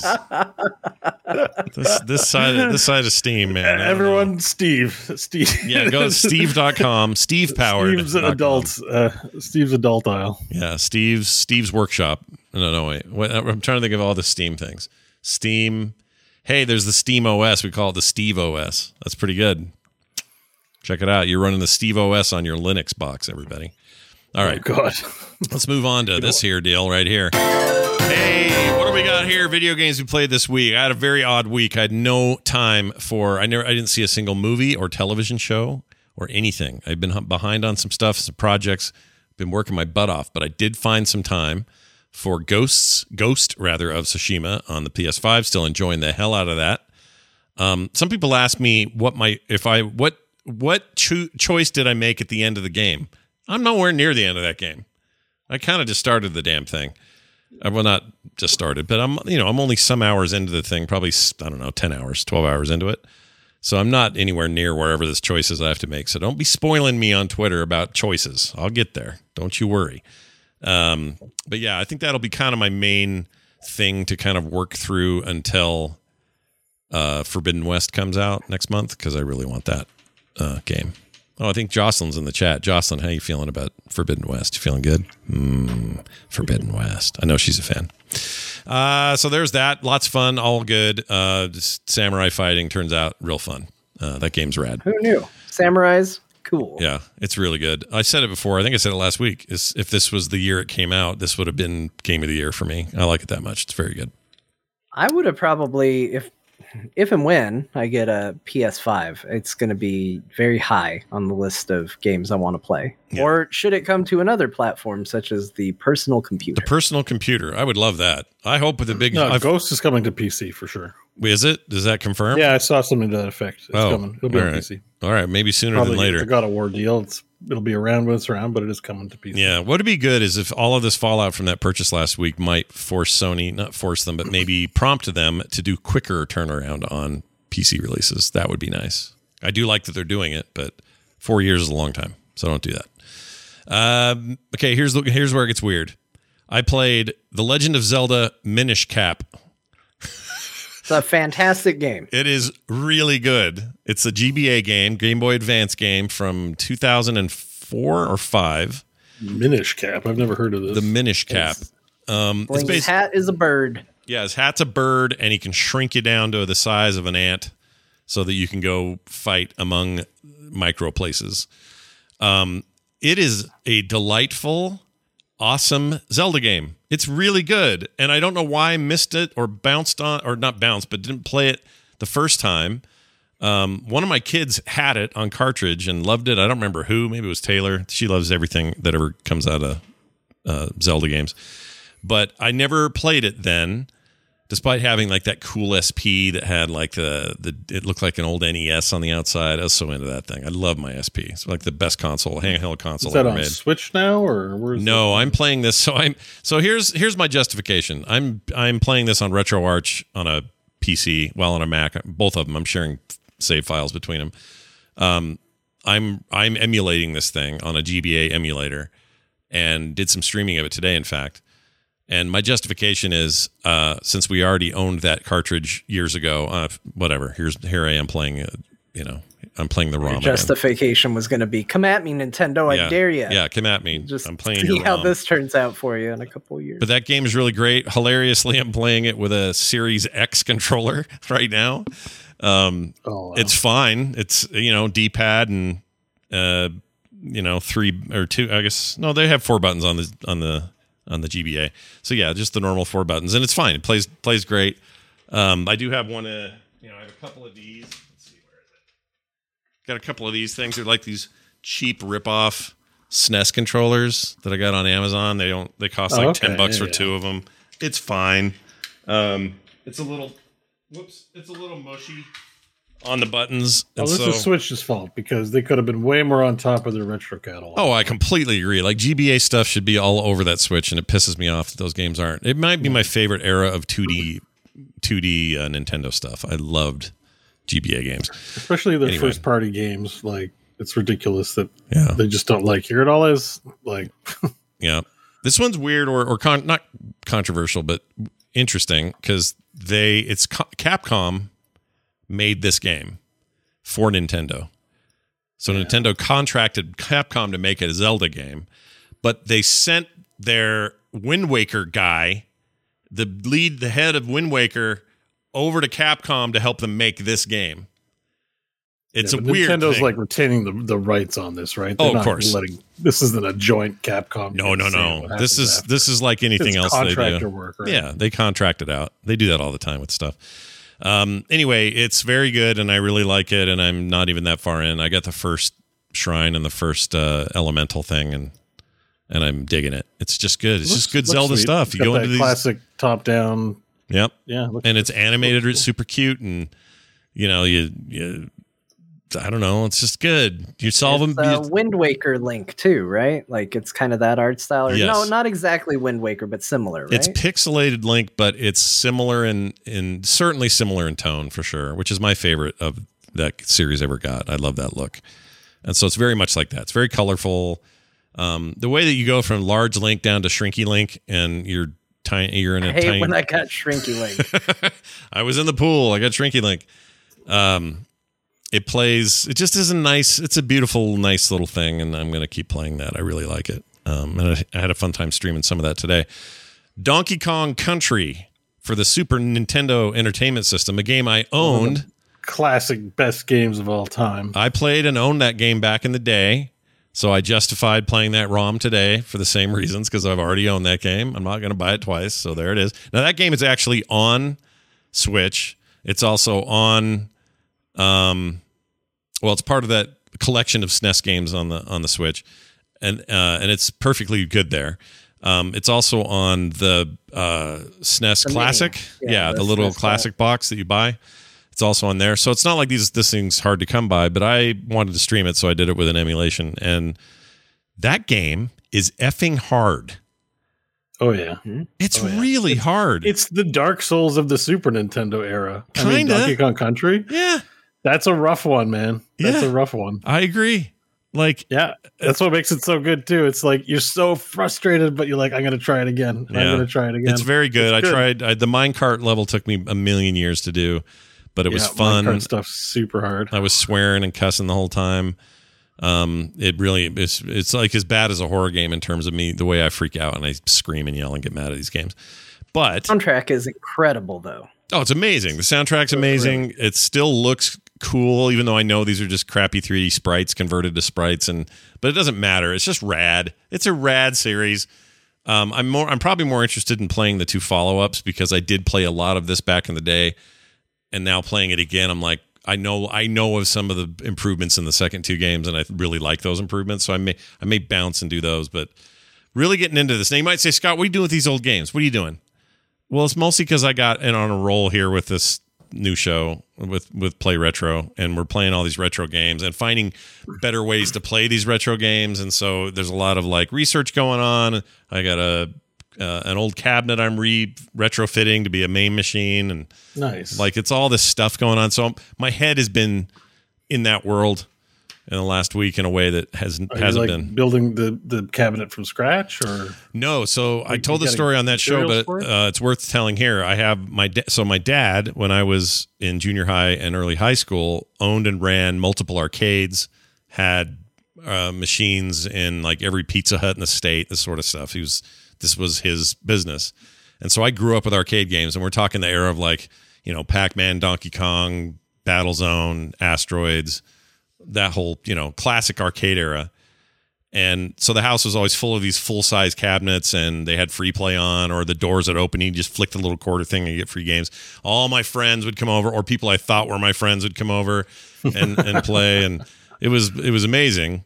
Um, but at one point he started making his own stuff and working with developers in japan uh, data east to be one of them. You probably heard of them before. They were working with him directly on a couple of exclusives a golf game and a flight game and then the, do you guys remember this game um, hold on it was a Pac-Man ripoff called Lock and Chase. Do you remember this? I, No. only because you told me about it. Uh, yeah, so you I, showed I us that. That's my artwork when I was 13. Um, I, he let me do the the marquee for it. Um, but anyway, Okay. so he was manufacturing his own cabinets, his own everything. Uh, you know, ordering all the CRTs, all the parts, all the pieces, the buttons, everything, and um, and building cabinets. Now, one of, one of the ones he made early on was this sit down cocktail model that he totally built from scratch with his own idea of how it should be built. He was really good at that sort of thing, and I ended up with one all these years later. Uh, my dad died in 2000. We didn't have most of these either. They got sold or lost in a, a storage unit, or it's all very sad. But the but the one I kept is this old wood finished looking weird sit down thing that he built. And in there is I think a Galaga or something, um, but it doesn't work. So I'm going to tear the board out, all the power stuff, uh, and the monitor. The CRT's dead as well. Take all that stuff out of there, and then refill it, fill it with my own concoction. Well, that's an whatever I'm awesome do. project. That's Yeah. a lot of fun. Yeah, it's going to be good. I'm really excited. You got to like hunt down some parts and figure out what to put in it and get it up. Are you doing a running. It's like, CRT or are you going to do a modern I'm going to do a, a LED display. I'm not going to. First of all, CRTs are ridiculously expensive. Really a pain to work with. Like I don't want. I'm not going there. Yeah. Yeah. I- I don't Well, blame you you. should do a YouTube of like when you're putting it together or something. Like do a, or at least a demo. Yeah, That'd I'm, gonna- I'm gonna. I'm I'd be gonna interested to, to see that. like the guts and all the stuff you worked on in it. The hard part for me is unlike my father. I'm a, I'm terrible at like mechanics. Like I'm good at. yeah, you don't gotta like ex- you know. I just mean just show it off. You know yeah, what I mean? I'll definitely do that. Yeah. I don't want to show people how dumb I am though. I'll get comments that'll drive me crazy because I'm just not very smart with this stuff. But I am. I can. You know. I can follow instructions and and build. Uh, Yeah. You know. I've got a working RetroPie over here already that I could probably just. yeah, I don't mean like make a here's how to build your own MAME cabinet. Like just you know like hey, hey- hey guys like hey, this is my MAME cabinet. Look at it. Isn't it cool? Like, Yeah, yeah, I'm really excited about Yeah. it. the The one part I really want to try to preserve, if I can do it, is you know how those old cocktail machines they had joysticks and stuff on each side, so two people could be there.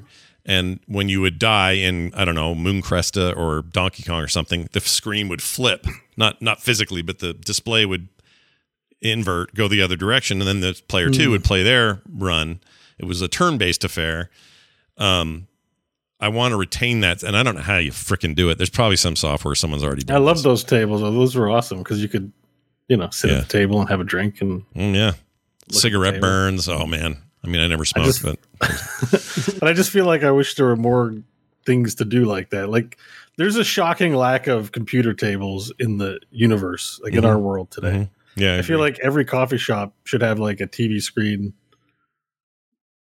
yeah. table. Like Yeah. it should just be standard. Like I don't, it's like you know, like we're like we can't believe it's the future. We have all this stuff. It's like that's the one that got away. Yeah. Like tables with computer screens in it. It should be everywhere. Yeah, it's really cool. I I I feel like there's a chance here to just kind of revive a thing that has a bunch of meanings. It's got the gaming side of it, which is cool, and you know all that. But it's just this history of my dad and the stuff he made with his own hands, and he Did did. you guys it. ever have oh, go ahead. Time Traveler? Um, arcade hologram- game. the, the hologram cowboy, right? Yeah, yeah, I was thinking about that. I played that once at like a museum, and I just thought about it randomly today. I just wonder if that. Uh, Hold on, I'm looking at The right now. closest I ever got to beating a game in uh, like an arcade game. Because I don't think I ever beat, actually completed, got to an end screen an arcade game, but I got to the very end of Time Traveler. See, it's like an FMV game, but the deal was that it was a hologram instead of a screen. Yeah. Oh, here it is, 1991. I remember we didn't have this, but I remember this is after the crash. So this is the important Okay. aspect of this. When the big video game crash, um, some people, I don't know, maybe some of our listeners have never heard of this. There was a huge bubble bubble crash in the arcade business in 1985, 86. And when that happened, everybody lost their shirt, including my dad. Lost everything. All of this stuff got put in storage. What he could keep, it didn't get. You know, it was bad. Lost the house, the home, motorhome, the boat. It was bad. It's bad time. Um. Anyway, uh, we had to be actually we've eaten government cheese, by the way, because there was a time where we just had nothing. Oh no, that, yeah, it was really that can't be good. it wasn't good. So this is a relic of that time, and so Government anything cheese. post eighty six, we didn't we wouldn't have like we didn't the Street Fighter era Okay. never happened at our house. It all ended with whatever the game, and part of this is Nintendo's fault. The home stuff was getting amazing. Arcades were just too expensive to run. You know, your average arcade machine was three to six thousand dollars, depending what was in there. Um, just a, I ought to do a whole series about this because I feel I like mean, people I don't know about you guys, in but in Canada, it got to a point because we have loonies where you had, you could put a whole loony into a machine, like a whole Mhm. dollar, yeah, and it's Yeah. like this is a bit rich for an arcade. Get like yeah. Like I think that killed it. It's like I'm gonna drop ten bucks into an arcade machine for like twenty minutes or something. Yeah, that was the other thing. The 50 cent game change messed up a lot of people. So they tried to make certain games like a premiere experience, Dungeon or um, Dragon's Lair was worth your 50 cents because were you ever going to play a game like this again? You know, it was a weird time. Um, but yeah, Atari effed up. Everybody effed up. It was a bad time. Bally Midway, all of them. And it's all very different after that era. Like who became big. Japan suddenly really came roaring in. Um, and they had already had their, you know, they were they were responsible for Pac Man and Donkey Kong and other stuff, but it didn't really become their business until like 89, 88, something like that. Well, Anyway, you hear the that- stories internally about like what Atari was doing behind the scenes with all the money they were raking in, and Yeah. it, it sounds like you know you put the wrong people in charge of the business Yeah. at a And- certain point, and they Yeah. just led that all to a bad place. It's pretty you saying all that makes me feel bad, like because I have actually have there's a arcade like literally five minutes from my house that I never go to. It has a bunch of pinball machines, and I'm like, I should go to that arcade. Yeah, but they still I don't know if it's still open because of the pandemic, but like, there's literally a room filled with pinball machines and arcade games. in a modern in a modern sense there's a lot of resurgence obviously like it's like records or anything else you you end up with a following that makes it its own special business instead of the the crashing Yeah. one that it was part of before so these nickelcades where I live, they're they call them. I'm sure these exist everywhere, but here they call them the nickelcade. And there's just, just like a bunch of arcades around town that you go in and you literally just put nickels in, and that means joust. That means you know all the great arcade games are just a nickel. Um, you have a minimum. You go in there and you pay like five bucks just to go in, but you spend all five of that on games. So it's five bucks worth of nickels, and it's great. Like it's it's a great incarnation of what it used to be. Um, but I don't think we're ever getting back to that day where it's like, look, they just rolled in the new Mortal Kombat version of three, or they upgraded the board for Tekken, or you know, it's like a weird. Is there, there's a weird era there where home just destroyed arcade. And we can't do it with VR because everyone's going to get COVID now. Yeah. Like, You, can't share those headsets. Like if if you could get a really premier experience with VR headsets, I'd pay to just go it rather than buy the full box. But now I wouldn't. Oh yeah, hell no. Uh, Dunaway, by the way, Brian Dunaway, my co-host on Play Retro, which you can get wherever you get your podcasts. Uh, he Yeah. has it set up in VR, so he's playing RetroArch as a as the emulation layer in a thing called VREMU. So VR emu or whatever. I don't know if you're supposed to pronounce it. Uh, but it's so he hangs out in a virtual world and plays the arcade. yeah so he's thing. got an arcade in his in his virtual room and they're like photo perfect recreations of let's say joust okay so it's a joust machine with the header and the side and the lights and it's like a photorealistic place and you walk up and you put fake quarters into the thing and it makes the sound and you grab the joysticks in VR and start moving and playing and, and it's playable and you and you look around as if you're in an arcade and there's other shit going on and sounds and stuff that's really cool like uh, uh, there's there's probably been, never been a better time to be into retro because you can also do a lot of weird shit in modern ways with your retro stuff and that's what he's done. Like look at this. Does this remind you of being a kid? Here, let me play this. I mean, that's how that's how my dad's arcade sounded when I was a kid. Exactly like this.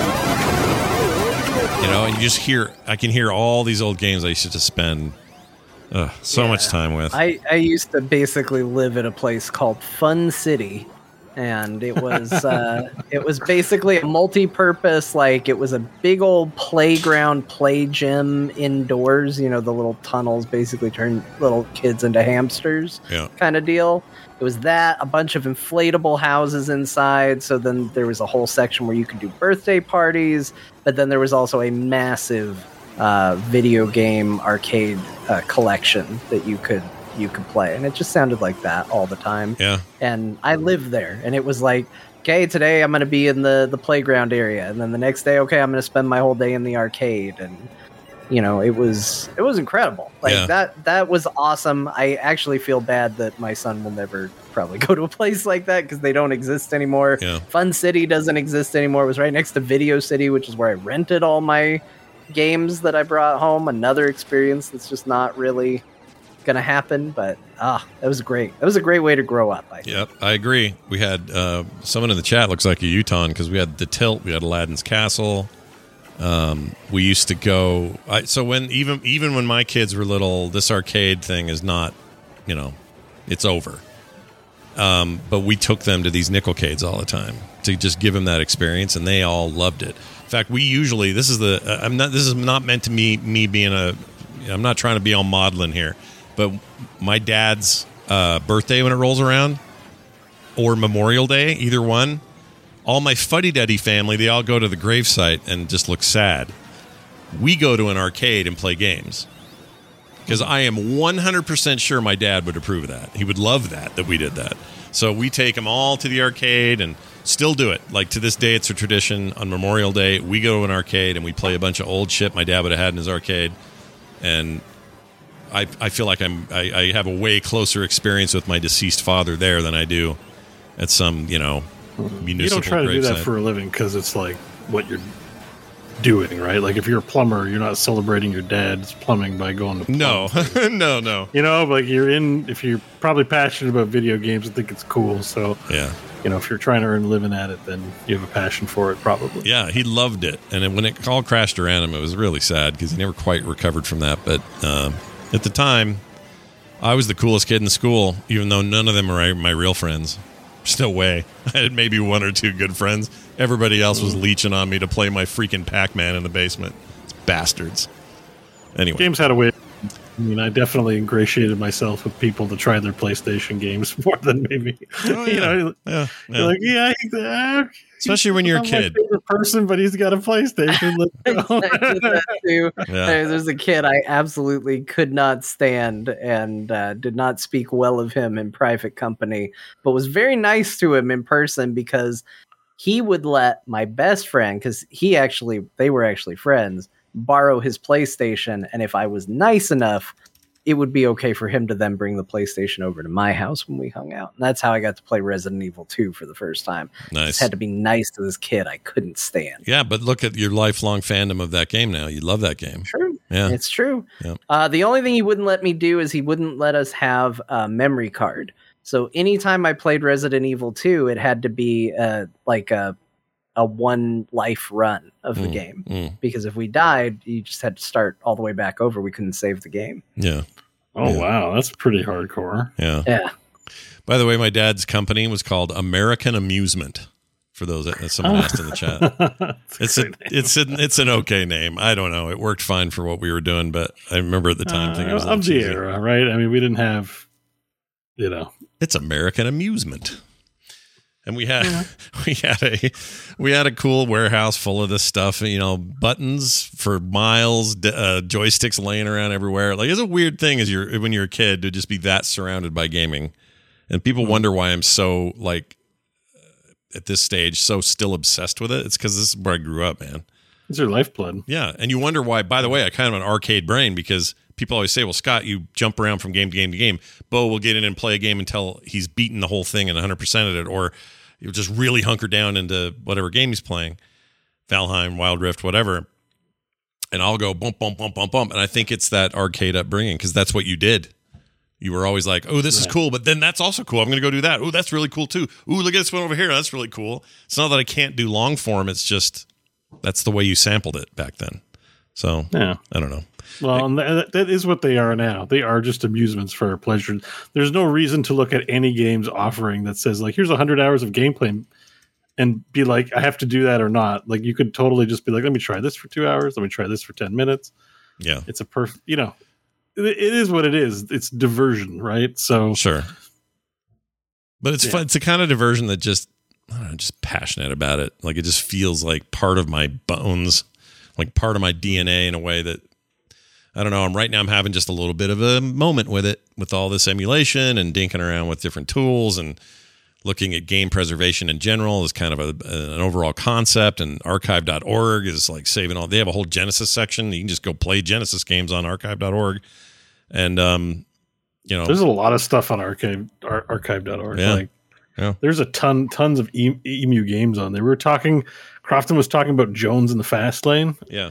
He's like, I used to play this game called Jones in the Fast Lane. I'm like, it's probably on archive.org. Like, why don't you go? He's like, what? And it's like, it's just there, it just runs. Mm-hmm. Yeah. It's like a crappy board game, but you know, back in the day, I guess it was really good or something. Yeah, they, and they want to preserve that because who else will remember those things? I really like that. I I give money to them. I don't give them a lot, but every year I try to give a little bit of money to archive and a little bit of money to um, Wikipedia because as much as it's fun to make fun of Wikipedia, I think it's like the most thing, most visited thing I do. I'm always on there, deep diving on something. So anyway. Uh, enough about me and my nostalgic childhood. Let's jump over to Jon, who I you've cracked open Guardians of the Galaxy, Marvel's Guardians of the Galaxy. I did. So, uh, real quick, I'll just say I'm about to finish Final Fantasy V, wrapping that up. Yeah, Um, so this is uh, probably going to be the last week that that's on the list. Um, pretty solid game. Uh, it's got some problems. It's not going to end up being one of my favorites, but I, I enjoyed it. The La- last system's week, it sounded good. like this was going to be the end all be all. Like mechanically, you were loving it, and not not so much now. and no, mechanically, it's still really good. It's got a lot of grinding, which I don't mind. Like, if I was a kid and you gave me this game, I would think this is probably one of the greatest games ever made because it has that like value to a kid where it's like, oh, I'm going to get a lot of replayability out of this and I'm going to experiment with it and try a whole bunch of things. Yeah, As an adult in the internet era where I can just look up, hey, what's the what's the best thing to do?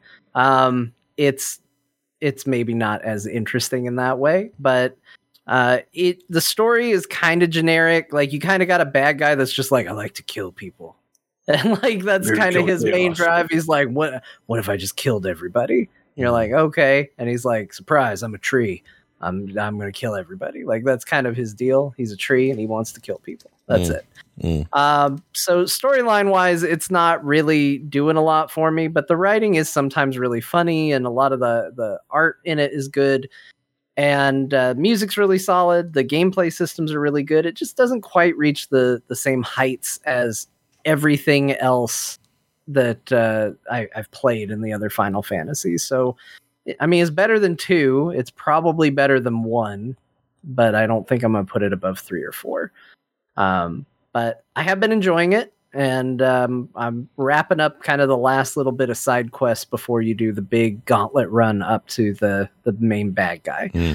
Um, but with that out of the way, yes, I finally decided to try Marvel's Guardians of the Galaxy, a game that I complained a lot about, despite Scott's assurances uh, that it was good. I did because I thought the the banter between them was annoying as hell yeah. uh, in all the previews. I was like, I don't want to play this. This seems like it's gonna bug the shit out of me. Yeah. And uh, I I will say this: it's a little of both. I can see why people like that game. Mhm. Uh, I think there is a lot of heart there that kind of like what you talked about, Scott. It's not just. It's not always going to just be people taking pot shots at each other. Mhm. Like that, there is going to be some emotion behind it. hmm But that said, these characters need to seriously shut up. they Like, dial it I- back.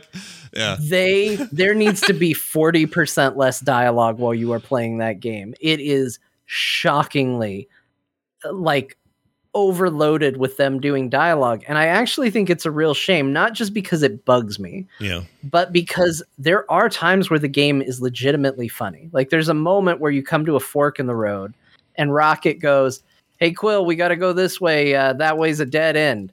And you being like a collector of items and wanting to find all the hidden treasures, you of course take the way that he just said was a dead end. And you get to the end and there's nothing there and Rocket goes, "Congratulations, you discovered exactly what I told you that there was nothing there." Mm. So you turn around to come back and he goes, That's right. Walk of shame, buddy. Walk of shame as you're going back. That's legitimately funny. yeah. But it gets so lost in this sea of just unending like jabs at each other where I'm I'm training myself to tune them out because they don't ever stop. And I think that as much as I could go on about it, I want to give my wife's take on this because Oh. she was trying to work while I played this. Oh game no! All right. and she knew that I was doing it for core. She knew that this was the the baby nap window was the only time that I had to play the game. So she let me do it. But when I was done, she goes, "That is the most annoying game you have ever played in the history of me watching you play games." she said, "I feel like that was like listening to the children be here bickering nonstop." She said, "Please do not ever play that game again if I'm in the room." She said, "Working or not, Wow. I don't want to be in the room while that game's going." Wow. That is one of the And- best reviews we've ever had on the show. So- Wow. I wanted to put a little more time in it because I didn't get a ton of time and I wanted to get a little further before the show. So I said, okay, well, I'm going to be in the office. I'm going to play a little bit. And she came in during a cutscene. Uh, you know, pretty early on in the game, you get arrested, and there's this cutscene between you and this this lady that Peter knows, and all of that. And my wife sits there and she watches it, and she's laughing at the jokes, and she's watching the whole thing, and she needs she has places she needs to go. She's still watching it, and she go, she goes nice. And she kind of walks away and i said well wait a minute. You just told me that this was the most annoying game you ever heard and you you just stayed longer to watch it. Yeah. and she goes yeah because it was a nice cutscene. I wasn't listening to people bitch at each other for hours. And then she walked away. So that's my review of guardians of the galaxy it's a very nice game when it's not just a bunch of people bitching at each other for hours It's a fair point. I think that um, uh, I had the weird experience of actually liking the characters more in this than I do in the movie, and I know that's sacrosanct to some people, but I I like the portrayal here a little better, um, with the exception of maybe what's her name? Uh, I can think of her name. Gamora. Gamora. Yeah. Gamora is not good. No, she's not great. She's unfortunate right now. She kind of, she kind of bugs me every Yeah. time she has talked. I don't like her in her current comic adaptation either, which is kind of what this is. It's just not my jam. But uh, the for the most What's part, I like all the characters, and I like um, the the the big major cutscenes where you go back in time to when he's a kid. Uh, both the intro and then later, there's a really significant one. You may not have gotten to that yet. No, Um, I'm only just to the basically the cutscene I mentioned where it's pretty early when you get to the prison. Oh, okay, yeah. So uh, this this is later on, and I think that stuff stacks and gets makes it better and better. Um, and I'm not done with the game, and I this is making me want to get right back in. But the the that stuff goes in places I thought was really heartfelt and good, and I think it deserves the writing awards that it's getting. The Game Awards gave an award. It got some others in other places. Um, I think that stuff's really good in here, and Like it made me feel sentimental about an old Chewbacca Star Wars figure. Yeah, Like and yeah. and it's moments like that that are so good and it it makes me that much more frustrated with it's not that the moments are bad. It's just that they put too many of them in. Because I'm not exaggerating when I say at least on that initial mission, but I think it does carry forward. They don't stop talking. There's never a moment where they stop. The only relief you get is there are a point where Drax and Gamora are busy and Groot gets separated from you and it's just you and Rocket. yeah, And I was like, okay, at least it's just two people talking yeah, instead of yeah. all of them talking, which is an extra problem. Like, I actually think Groot might be part of the problem because they make him just as chatty as everybody else. yeah. But the problem with Groot is you have to get the I am Groot. And then you have to get Rocket going. No, we don't know where we can find any anti grav emitters. What are you asking for? It's like you got to get the Groot line, and then Rocket has to summarize what Groot just said Yeah. and then react to it on top of it. And it just never, it never ends. That entire first stage, they talk through the entire thing It's a lot. And yeah, it's a it's it's just not it's too, it's too much uh, but I I know you're saying you're, I know you're you're saying it's bad, but when you say it, I just feel like, oh, that sounds awesome. Yeah. Like, I- no matter how badly you put it, my brain Yeah. is still like, no, it seems sweet. Uh, because I'm I'll sure agree. right. I'll, Like, I'll I- I agree don't- that they talk a lot, but I don't. I, I don't hate it. I kind of like it. I mean, I, it's very chatty, but it's. I don't know. I feel like they, for the most part, they earn it, and the more you go, the further you get, the more it's earned. But that's like, I like guess it's like and Gears of War. Like, get the f down, Dom. Yeah. that, you know, There's every a- second No, line is it's get a- the f out of the way. no it's not that like i think the problem is is that it is the early banter is exactly that like it's your typical marvel flair banter someone says something somebody have a, has a smart ass quip to go along with it then someone justifies why they say it then they bite back then they bite back but you got to go around the entire table of guardians to hear everybody's take on it so like there's a part where peter falls and then rocket's like oh my gosh quill just fell i wonder if he's dead I am Groot. I don't know, Groot. Maybe he broke his neck. And then you got Drax like, what happened to Quill? Oh, he fell down a hole. And then Gamora's like, is he okay? And he's like, I don't know. He's not moving. His neck might be broken. and then he then Rocket looks at Quill, are you okay? Yeah, I'm okay. I just found this thing here. He says he's okay. Like it's just so it goes too long. Mm. And like there's funny moments and funny jokes in there that you could absolutely hit. But it gets lost in the shuffle and uh Just saying they could thing- they could have said as much with fewer lines, basically. yeah not everybody needs to have their have their moment like you can you can lessen it a little bit and Mm. I think the game is legitimately funny at times. I think the writing is is legitimately very good, and I would agree with Scott. I actually think the character, the takes on the characters in this game are really good.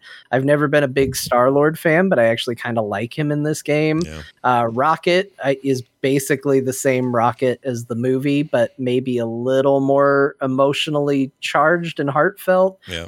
Groot is Groot. Drax is basically Drax. The only one I think doesn't do well is uh, Gamora, who is unfortunately just a little. I don't know. Yeah. She's just. eh, There, there's a mean edge to the things she says in the comments, like that is missing some of the softness that's behind. Like, yeah, Rocket's like, ah, I don't know, Quill just died, but you know he's joking around and having a good time. If Gamora said that, I'd kind of be like, oh, I think she Yeah. thinks I'm dead. Yeah, she's kind of just a. I mean, again, she's very much like this in the comics. Some people complain in the movie that she was too nice, and you know, I, I just think I prefer her nicer. Um, whatever, it, it is what it is. But I just think it builds in a way that you would like it more and more. Like I don't think you're far enough to to. Everyone can tell you this, right? Oh, you're not far enough. You got to watch more of the movie. You got to see more episodes of the show. You're not enjoying. Yeah, maybe maybe if you play it a bit longer, you'd be like, "Oh, I see why it's like this," and actually, it's super awesome. That's and what happened I'm gonna me. find out. Like, here's the thing: as much as I'm complaining about how much they talk, and it's a lot, but I'm gonna I'm gonna keep playing. Uh, it's the the good stuff is good enough to keep me playing. I also think the game has some control issues. I kind of don't think it plays the best. Like they do a flying segment pretty early in the game, and I was like, "Am I actually controlling this ship, or am I not? What's going on?" Oh, that little uh, yeah, it's kind of on rails. That's a weird sec- it, sequence. it felt really bad. Um, The way you shoot the guns as as Peter feels really really weird. I think it'll ultimately feel fine once all the mechanics and stuff are in place, but it's uh you know, it plays like a third person shooter game, so you would think okay, well, I pull left stick to aim, right stick to shoot.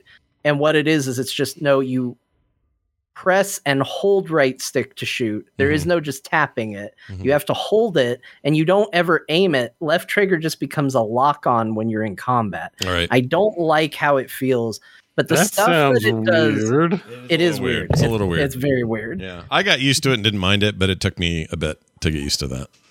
But I did. I do think that the game in general, though, is good enough. The soundtrack's awesome. Like, yeah, it's great. things right? I like about that game. Soundtrack's phenomenal. It does look really good. Mhm. And I'm surprised at how good I think it looks because the the early stuff I saw of it, I remember thinking like, oh, I don't kind of don't like how any of this looks, but it all comes together in motion and actually looks pretty decent. Mhm. And uh, I like it enough to where I'm going to give it a shot and I'm going to keep going through it. I'm not so sick of them talking that I don't want to ever hear them talk again. But I will say that if you're like me and you watched those initial previews and you went, boy, that's a lot, my opinion on that has not changed. Yeah. I just think that the quality of product around it might be enough to where it doesn't ruin it completely. I think that's fair. The someone uh B sorry, Bill's above in the chat made the comment that as much chatter as there is, you never hear repeats. Like and Yes, I I can't think of it. Yeah, you never hear him say anything twice. Uh, and I have yet, as far I'm, I'm further in than you, and I never heard, I've never heard any of the jokes come hap- happen twice. I've never heard him say anything twice, and that in its own right is kind of crazy because most games Although- are lots, tons of repeated dialogue, right? And I'm just, I don't get that in this game. here's a here's an example I think of where like an obvious place you can make a cut. Yes, it was different dialogue each time, but there's a section where there's a kid escorting you through a place and you're handcuffed Oh yeah, and you're supposed to be following her because technically you're her prisoner. yeah, Um, and if you go off and explore on your own, every single time you do it, you get a different dialogue. And I, I guess I'm happier that it's a different recording and not like a canned line on repeat Mhm. where she's like, Hey, you're the prisoner. You're supposed to be doing what I tell you to. Don't go off and explore. And then Peter comes up with some reason why it's okay that he's doing that.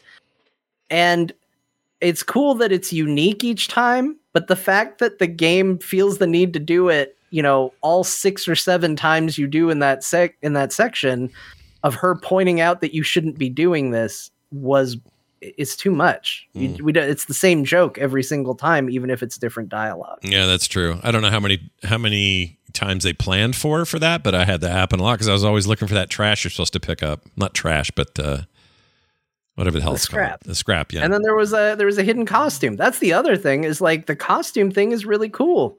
Like I immediately put Peter in a different outfit because I do not like the the movie inspired look that they went with for him. Uh, so I put him in something more comic booky. But like I got the movie version of Groot almost right away in the game. I got a really awful costume for Star Lord pretty early on, and you just you put it on, it gets integrated into the cutscenes. Like I really like the way they do alternate costumes in the game too. Yeah, the tech's great. This this Deus Ex team, Beau, hopefully is working on that next. And if they can carry over some of the tech uh, improvements that this game has, like just visuals and stuff, that would be awesome. I'm ready for a new uh, new one of those anyway. But, Always, always ready for new Deus Ex. yeah. They could release one every week, as far as I'm Yeah, concerned. I'd be ready for that right now. All right. Well, I'm glad to hear that you're having an, at least a good enough time to to maybe keep pushing through. I need to get back to, to that game. Uh, Beau, still playing the the Valheim and the Wild Rift and the whatnot. Yep, same games on rotation. Yeah. So What's the PC part picker? What's this? Is this a game or is this something you're doing? it's not a game, but uh, I've been starting. I've been going pretty nose deep. It's funny that you're building a cabinet, and I'm like, I'm pretty sure I'm going to build my own PC at this point. So I discovered PCPartPicker.com, which is a really nice place to just shop and understand. So I haven't built a PC in a while, so I've been doing some re-education on uh, parts and how they all operate, and you know, blah blah blah. It's you know been a while, hmm so it's kind of like this game where you're just like, I'm building PCs on PC Part Picker. And I'm like, do I go with the 10th gen Intel? And what are the parts that work with the 10th gen Intel? And there's like, you know, solid states and NVMEs to consider now. And what are the sockets and and board types? And I'm like, mm, maybe not that, you know, maybe this. And then I, you know, making the, the dude 12th gen Intel chips are interesting with the extra eight E cores, some Mhm. different kind of core for simultaneous. Pro- and I'm like, hmm, maybe one of these. And then you're playing around with price. And of course, like, I could I have a 1050 Ti, which is a terrible card, but it's at least in the realm of current gen. It's probably on the the back end of compatibility or support. Sure. But like if I can build a PC around the graphics card, just use the one that I have now at least and kind of swap that out last or something like that, or just try and put my feelers out. I'm like, I, I need I'm operating on an i7 that it's like a 4000, it's like a fourth gen i7. We're up to like the 12th gen Intels, and it's like a fourth gen Intel or third gen i7. Mm. So it's like, anyways, it's been a while, and I'm trying to get myself educated. So I, I never knew about this site before, and this site's a great little way to. Um, I haven't either. It's the first time I've heard of it. That's really you know, I've, cool. been, I've been watching like JayzTwoCents and Linus Tech Tips and some other YouTube content creators. Also, it's a big thing where you can kind of find out about parts on videos. But Mhm. um, if I discovered that, and it's just kind of my favorite. It's kind of become a pastime where I just hang out at the site and and just build and shop for parts and stuff. And I'm like, hmm. So I like that they've given you. that's this- why I put it in my list of games because I'm like, it's kind of just a game I'm playing where I'm just building. Uh, They give you the they give you an updated list of all the cheapest, not cheapest, best prices and places to get the components. Um, the video card. Does that mean Amazon's got them in stock? Oh my gosh, that's twenty six hundred dollars of this you price. can So- get some of those video cards on Amazon. You're just going to pay for it. Yeah, Yeah. so the cheapest cards that were in stock. So I think you got to join a queue to get a better deal, or maybe know someone. The cheapest cards in Canadian prices for anything two thousand and above, Mhm. like like Nvidia twenty hundred or the Verizon equivalents, are all thousand dollars and higher. Damn, dude. Like a thousand dollars for the GPU, and I'm like, man, come on, dude! Like, I want to build a new PC. I might not even go 12th gen. I'm I'm figuring I might try to go. i9s are kind of reasonably priced, 10th gen even Yeah. and DDR4 is really cheap, so I could like just make a, a decadent ass computer for the same price as I could just barely get over the hump on a 12th gen. Yeah. Slap a nice video card on it. So I'm just like, you know, I'm like I'm comparing and like deciding what I want because I'm like I'm going to start dropping money. I'm just going to start buying parts. I figure Yeah. at this point and slowly uh, migrate what I can. You know, like I said, the 1050 and all that to the new system.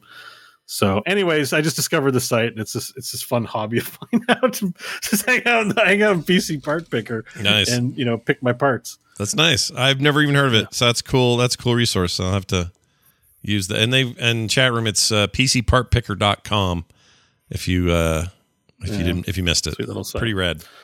Yeah. Um, also, yeah. by the way, just on the news side of things, this is mainly for Jon's benefit 'cause I know he likes Final Fantasy 14, but Wild Rift released one of my one of the coolest looking characters. So I'm not big on cat boys What's a cat boy? Um, oh, because they're like you know See cat relates, boys. You know, Okay. Yeah, but there is a really cool cat boy here uh, champion in League of Legends called his name's Sett S E T T. And so basically, he's a cat boy with a strong bod. But what's great about him is that he's also a crime lord and a wrestler.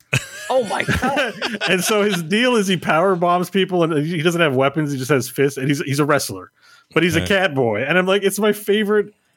I'm not big on cat boys. I could do with cat boys and, and girls and pretty much any game I play, but this this idea of a of a wrestler cat boy is actually really awesome. So there he is. Uh, I just put it up on screen, Jon. I sent you the link in Discord. That's your cat boy, and that's Sett. oh nice. yeah, not like King from Tekken. He doesn't actually have like a head that's a line. He's just got the cat ears yeah. and a fancy wrestler, you know, fancy like fantasy style wrestling outfit. You know, it's very gaudy, but Yeah, yeah, uh, Sett is amazing. That's actually not a great drawing of him. I agree. But, um, I don't love it. Don't there, there's a, there's a I there's really good key art. Life trying to make things that appealed simply to me, But but There's there really good key art of him in the game though, and of course his in-game character model is pretty sweet. Oh yeah, Um, yeah, he is a he has a skin that's a Robo Butler. yeah. I don't know about any of what you're showing there. I don't either. He's- That's according to this. I don't know. I uh, But, but yeah, you he's a crime. He's a crime lord. Yeah, those are like his concept arts for his thing. yeah. But it's just that also he's a crime lord. He's a cat boy, but also he's Jabba the Hutt and a wrestler. He's also a wrestler. That's- uh, know, kind of good. hate him. He's just sweet, you know. I have my you need a next cat boy- D&D character uh, ready now. right? Like it's kind of awesome. Like I would play a res- a cat boy wrestler Crime Lord. D&D. What's his Crime Lord. um? What's his lane or what's his role? What's he do?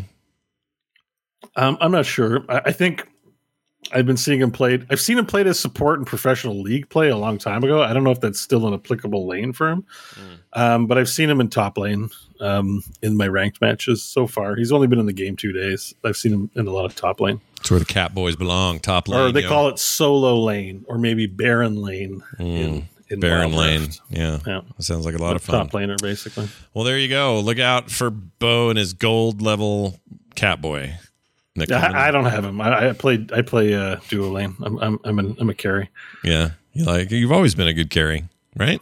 That's kind of your Yeah, thing. I'm playing Ezreal. Have you played any Ezreal in Wild Rift? no, no. Is he good? is yeah, he's pretty fun. Yeah. He takes, he's like he's like a Zeratul and Raynor mixed together. He teleports but then shoots Oh, that's cool. and and has a big laser thing. And he says, I don't know. He's just like he's a very handsome boy. He's, like one of his skins is like. It ain't easy being this handsome. It's kind of a curse. it's like, and you know, as easy as for Ezreal, like because his first two letters is easy, and that's also a taunt. You know, say Hmm. like it's easy to kill you. It's easy. Wow. Yeah, he's pretty obnoxious. I like him. That's fantastic. Uh, well, all right. Well done, everybody. Hey, we're going to play a mashup. Jamie made a mashup that makes me nervous.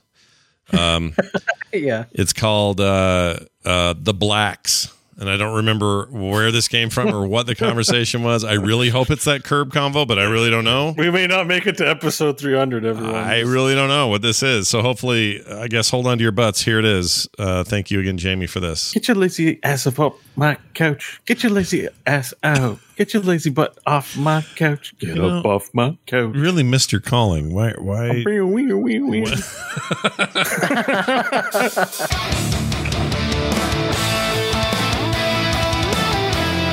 So, Master, my guy's name is Teddy Thunderhose. Or sorry, Teddy Thunder Hose. I like it. they nail a thing to one of those little freaking bug monster cats in the game. What are those called? Momobos or babobos? Mon bobos? Oh, are you talking about Moogles? Moogles, that's it. Don't Google it. Gaggle it. Gaggle it. What would Gaggle do? What would be their dis- differentiator between these search? Hey, Google, who's All gaggling now? There's no content filtering. It's just Just it's porn. all porn. Gag porn. People gagging each other. Oh man, it's gotten dark. It's like Homer and just gifts of Homer and Bart. I assume that's a thing, right? People, because gag balls and stuff. Fat Japanese guy with a hundred hand slaps. What's his name? Uh, Jim Bob? E Honda. E Honda. There you go. Electronic Honda. It's the new wave of cars coming soon. you guys are the perfect receiving end of when I say a bunch of dumb shit. Sorry. Like- I should wait till you finish before you laugh. I just, I'm the pitcher, you're the catcher. No, that's not what I over the receiving end. You need some more time to gag down your gaggle? No, you were you, could. yes, I need more time to gag down my gaggle. Thanks, Scott. Ignore the herpy on my forehead. Don't hit me there. It hurts. You know, there's a thing called Sensitive. blush. You could maybe cover that up, sir. Don't hit me. It's my Oh, herpy. This herpy is the source of all of my power.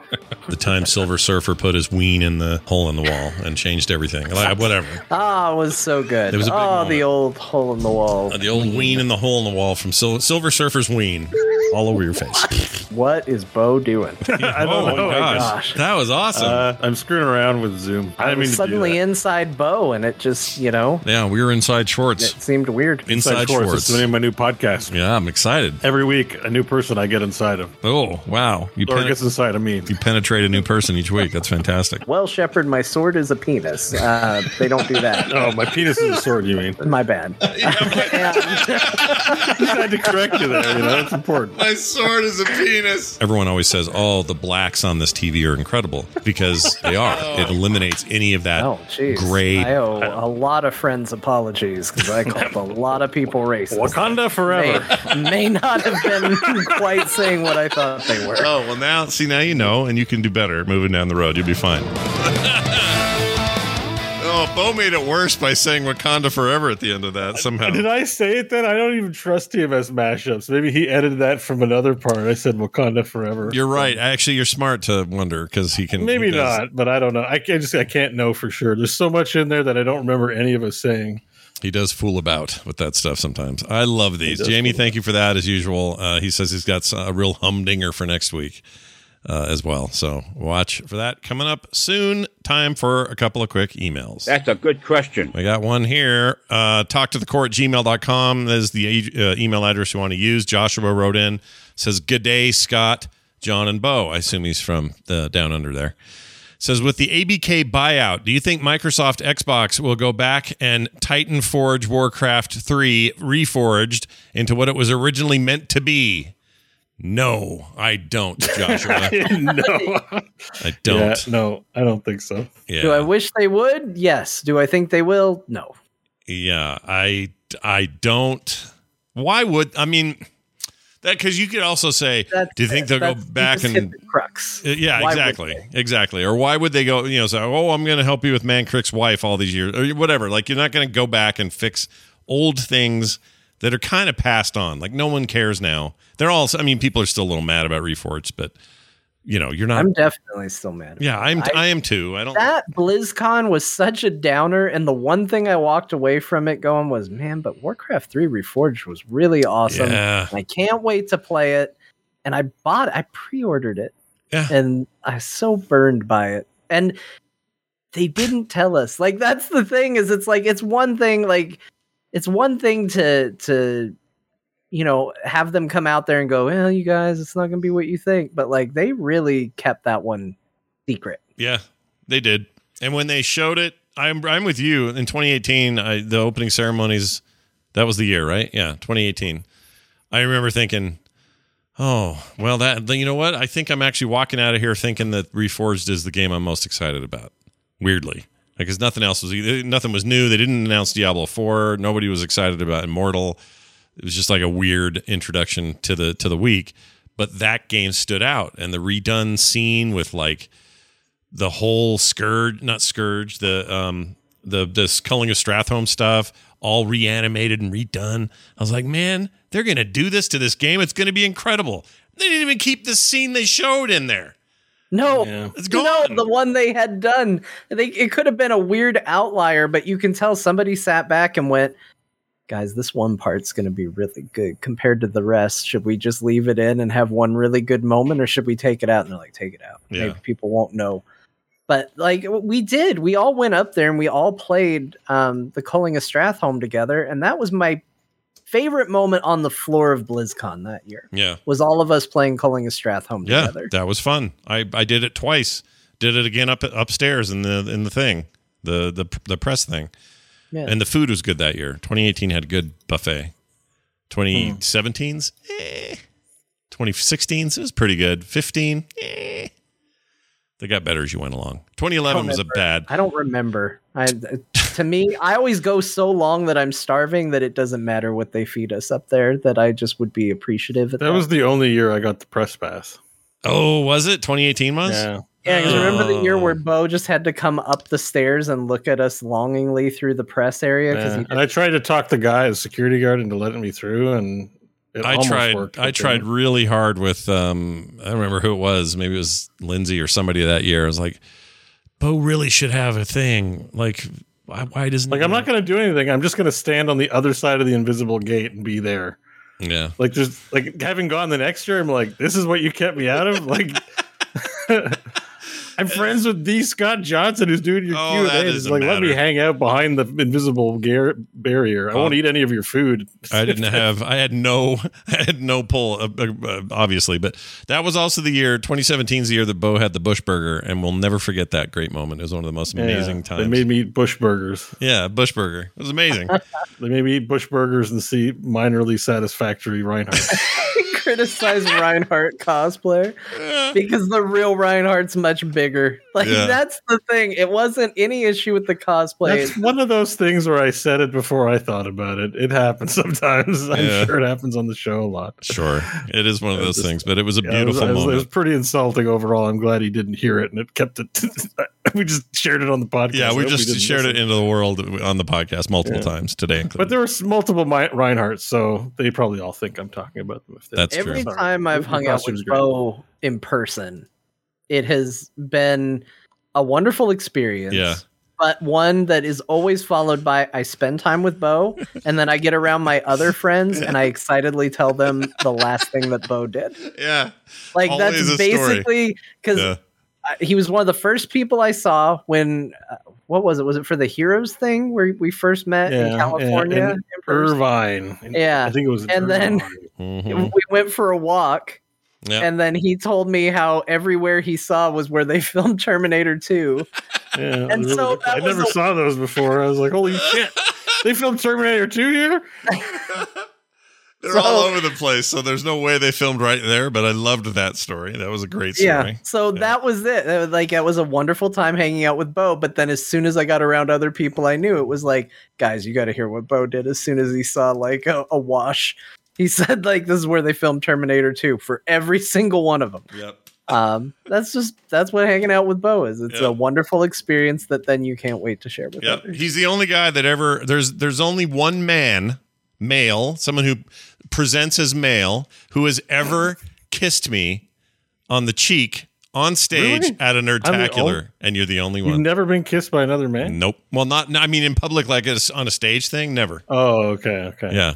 In private, I That make out with him planned. all I, the time. I don't know why I did that. It's not like I was upstairs in my hotel room going, "I know what I'm going to do. I'm going to kiss Scott in the cheek." Just for some reason, I did. love it. It's one of my And favorite I also photos. talked about like the first time I'm up in front of people at Nerdtacular, I tell them about the shit I just took. everyone else is like, "I'm the host of this tech podcast. It's pretty cool." I'm like, Uh, "I took a shit, everyone." Yeah. I don't know. I don't know why I did that. I gotta no. Like. Joss asked if even not even Patrick. No, Patrick never kissed me, not once. I mean, Is your penis? with- no, with his yes, he touched me with his Europeanus.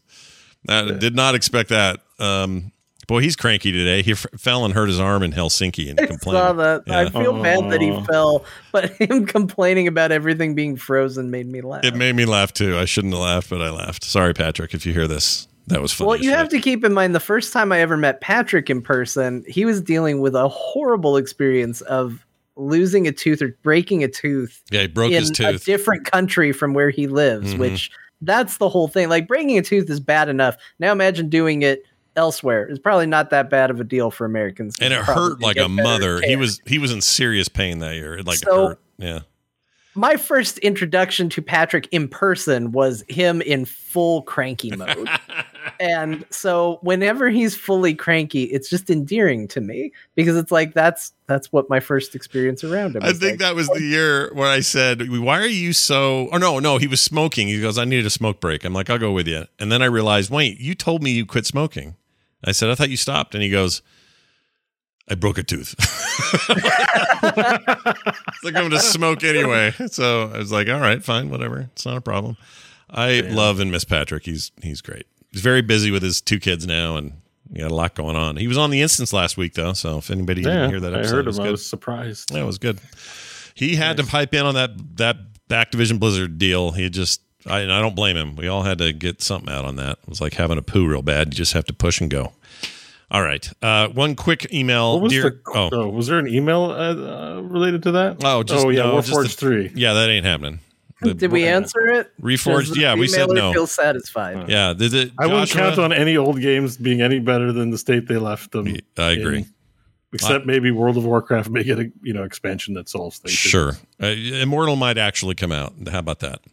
Uh, Bobby Frankenberger, he's uh, a regular around these parts. He listens to the show and wrote in, Dear, Cor- Dear Corgis, booin, boo, booin, Beau has ruined, is what I'm trying to say, the past few weeks of days with my children. Let me explain. Oh, great, says, great. It says, My eight year old daughter loves Imagine Dragons. Her favorite song. I'm so sorry, dude. Her favorite song happens to be Enemy, the title song of the Netflix show Arcane. My daughter knows nothing about this show, but she loves the song. Now, thanks to Beau, every time she plays it in the house, which is a lot, all I can hear is Beau singing the song. I'm still trying to figure out whether this is a good thing or not. Who did it better? He says, regardless of whether or not Beau's constant presence in my house is good or bad, he has had a massively positive impact on my gaming life in the past few weeks. After hearing him talk about Hades on and off for a while, I finally decided to try the game out. Not only have I gotten into roguelikes, uh, sorry, I've never gotten into roguelikes too much, but hearing the way Beau would talk about that game got me intrigued. I love that game. It's amazing. I'm nearly 70 attempts and working on improving my heat levels in various weapons. I love the combination of roguelike randomness combined with your ability to subtly influence the randomness in builds that you want. I also love how Hades just isn't, or sorry, isn't just about the random roguelikes decisions you make. It is. Uh, it also offers a skill system where you have to learn to play better. I don't, uh, and don't get me started on the story. It's amazing. Anyway, I just wanted to throw that out there and thank Beau. Hearing him talk about this game and also talk about his gaming interests in general has made me realize I too love these types of games and want to play and perfect your skills. Maybe Beau uh, can make up for ruining image or sorry, ruining Imagine Dragons for me by telling me how he got 25 heat in Hades. What weapons did you use? What build? How did you play? Thanks, love the show, Bobby. So, uh, Wow, that was very nice. Long email. To very nice. Say thank you. I guess that makes me an influencer now. Uh, Yeah. Supergiant. Where's my check, please? yeah, well done. Um, but yeah, it, I, I find the term influencer gross. I'm sort of just saying that jokingly, but I'm glad you like it. I would recommend it for free Yeah, it's a great game. easily. Yeah, It's a great game. it's very good. So, Um, I haven't made it to 25 heat. I, I think I think I'm up to 16 heat. I think I was working on heat, but then I got distracted with other games. Unfortunately, unfortunately, there's just too many games. Mhm. Uh, but I still have it downloaded on my rotation, so I do plan on playing it again. Um, the strategy for each weapon is different, so I just think you gotta you gotta think about like tactically what you're doing, not with just the weapons, but the weapon subtypes. Mm. So I find the fists very fun. They are, I think, a little tactically more challenging than some of the other weapons, but I think each of them have their own. When you're playing with that heat level, all of them have nuances that you have to learn. So I don't really think there's one easy weapon. But like any game, as it gets harder, you got to understand like what the weak blacksmith upgrades are and what the weak um, god choices are because it's going to matter, right? Like Dionysus is actually really good. Mhm. anything that stacks is really good. Um as well because you get the double stack. If you, on the dark mirror you get the, the two stack debuff on enemies increasing your damage by 40% so generally speaking you want to do that. An easy cheesy way to play is to take the shield that you can leave hover and go for zeus so that it, every time the shield hovers and hits in place it procs lightning and it also can stand in place. Some bosses will stand in place, like your like Hades will stand in place for a bit, so you can get a lot of damage out that way. Mhm.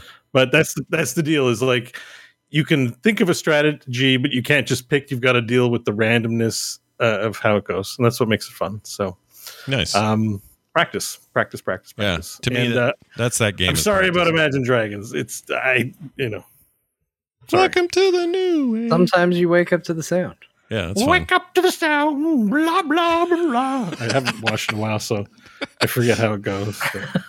I love it because they're from Provo, and I, you're you, it's all close to me. Everything about Imagine Dragons, I both hate them and like them. I think it's great that you had this influence on on his on his daughter's listening, or that he all he can think of is you when he hears it. I think this is all good. None of this is bad.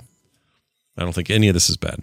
We'll, we'll But- have a collab soon, I'm sure. Yeah, let us know how that goes. All I know is uh, we love getting your emails, everybody. Please keep them coming. Talk to the core at gmail.com.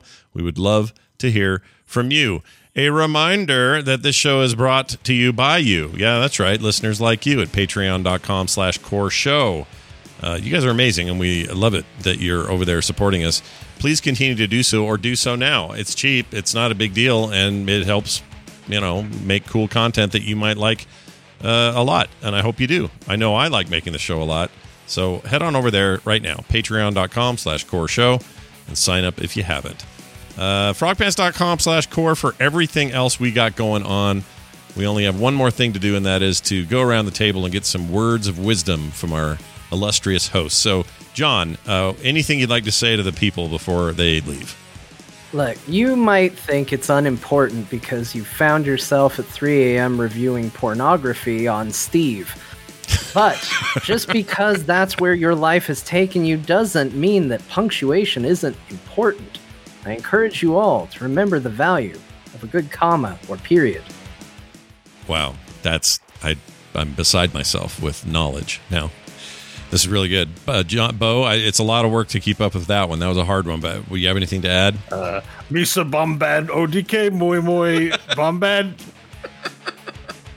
Okay. Wow. at work Bombad. Uh huh. It's never been better. This has never been a Work, work, better outro. Bombad. Yeah, we killed it Just today. the tack moving all day, and it's just okie day, Okie day, okie day, okie day. Oh my lord. Save us from ourselves. That's it. We're done. Thank you for being here. We have uh, more coming, so stick around for next week when we'll have a brand new show. Until then, take care, be nice, and play games. We'll see you then.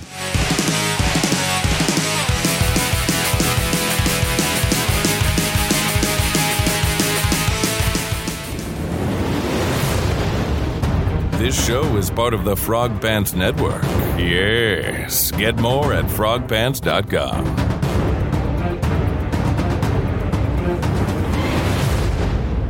Back to Pokemon Go.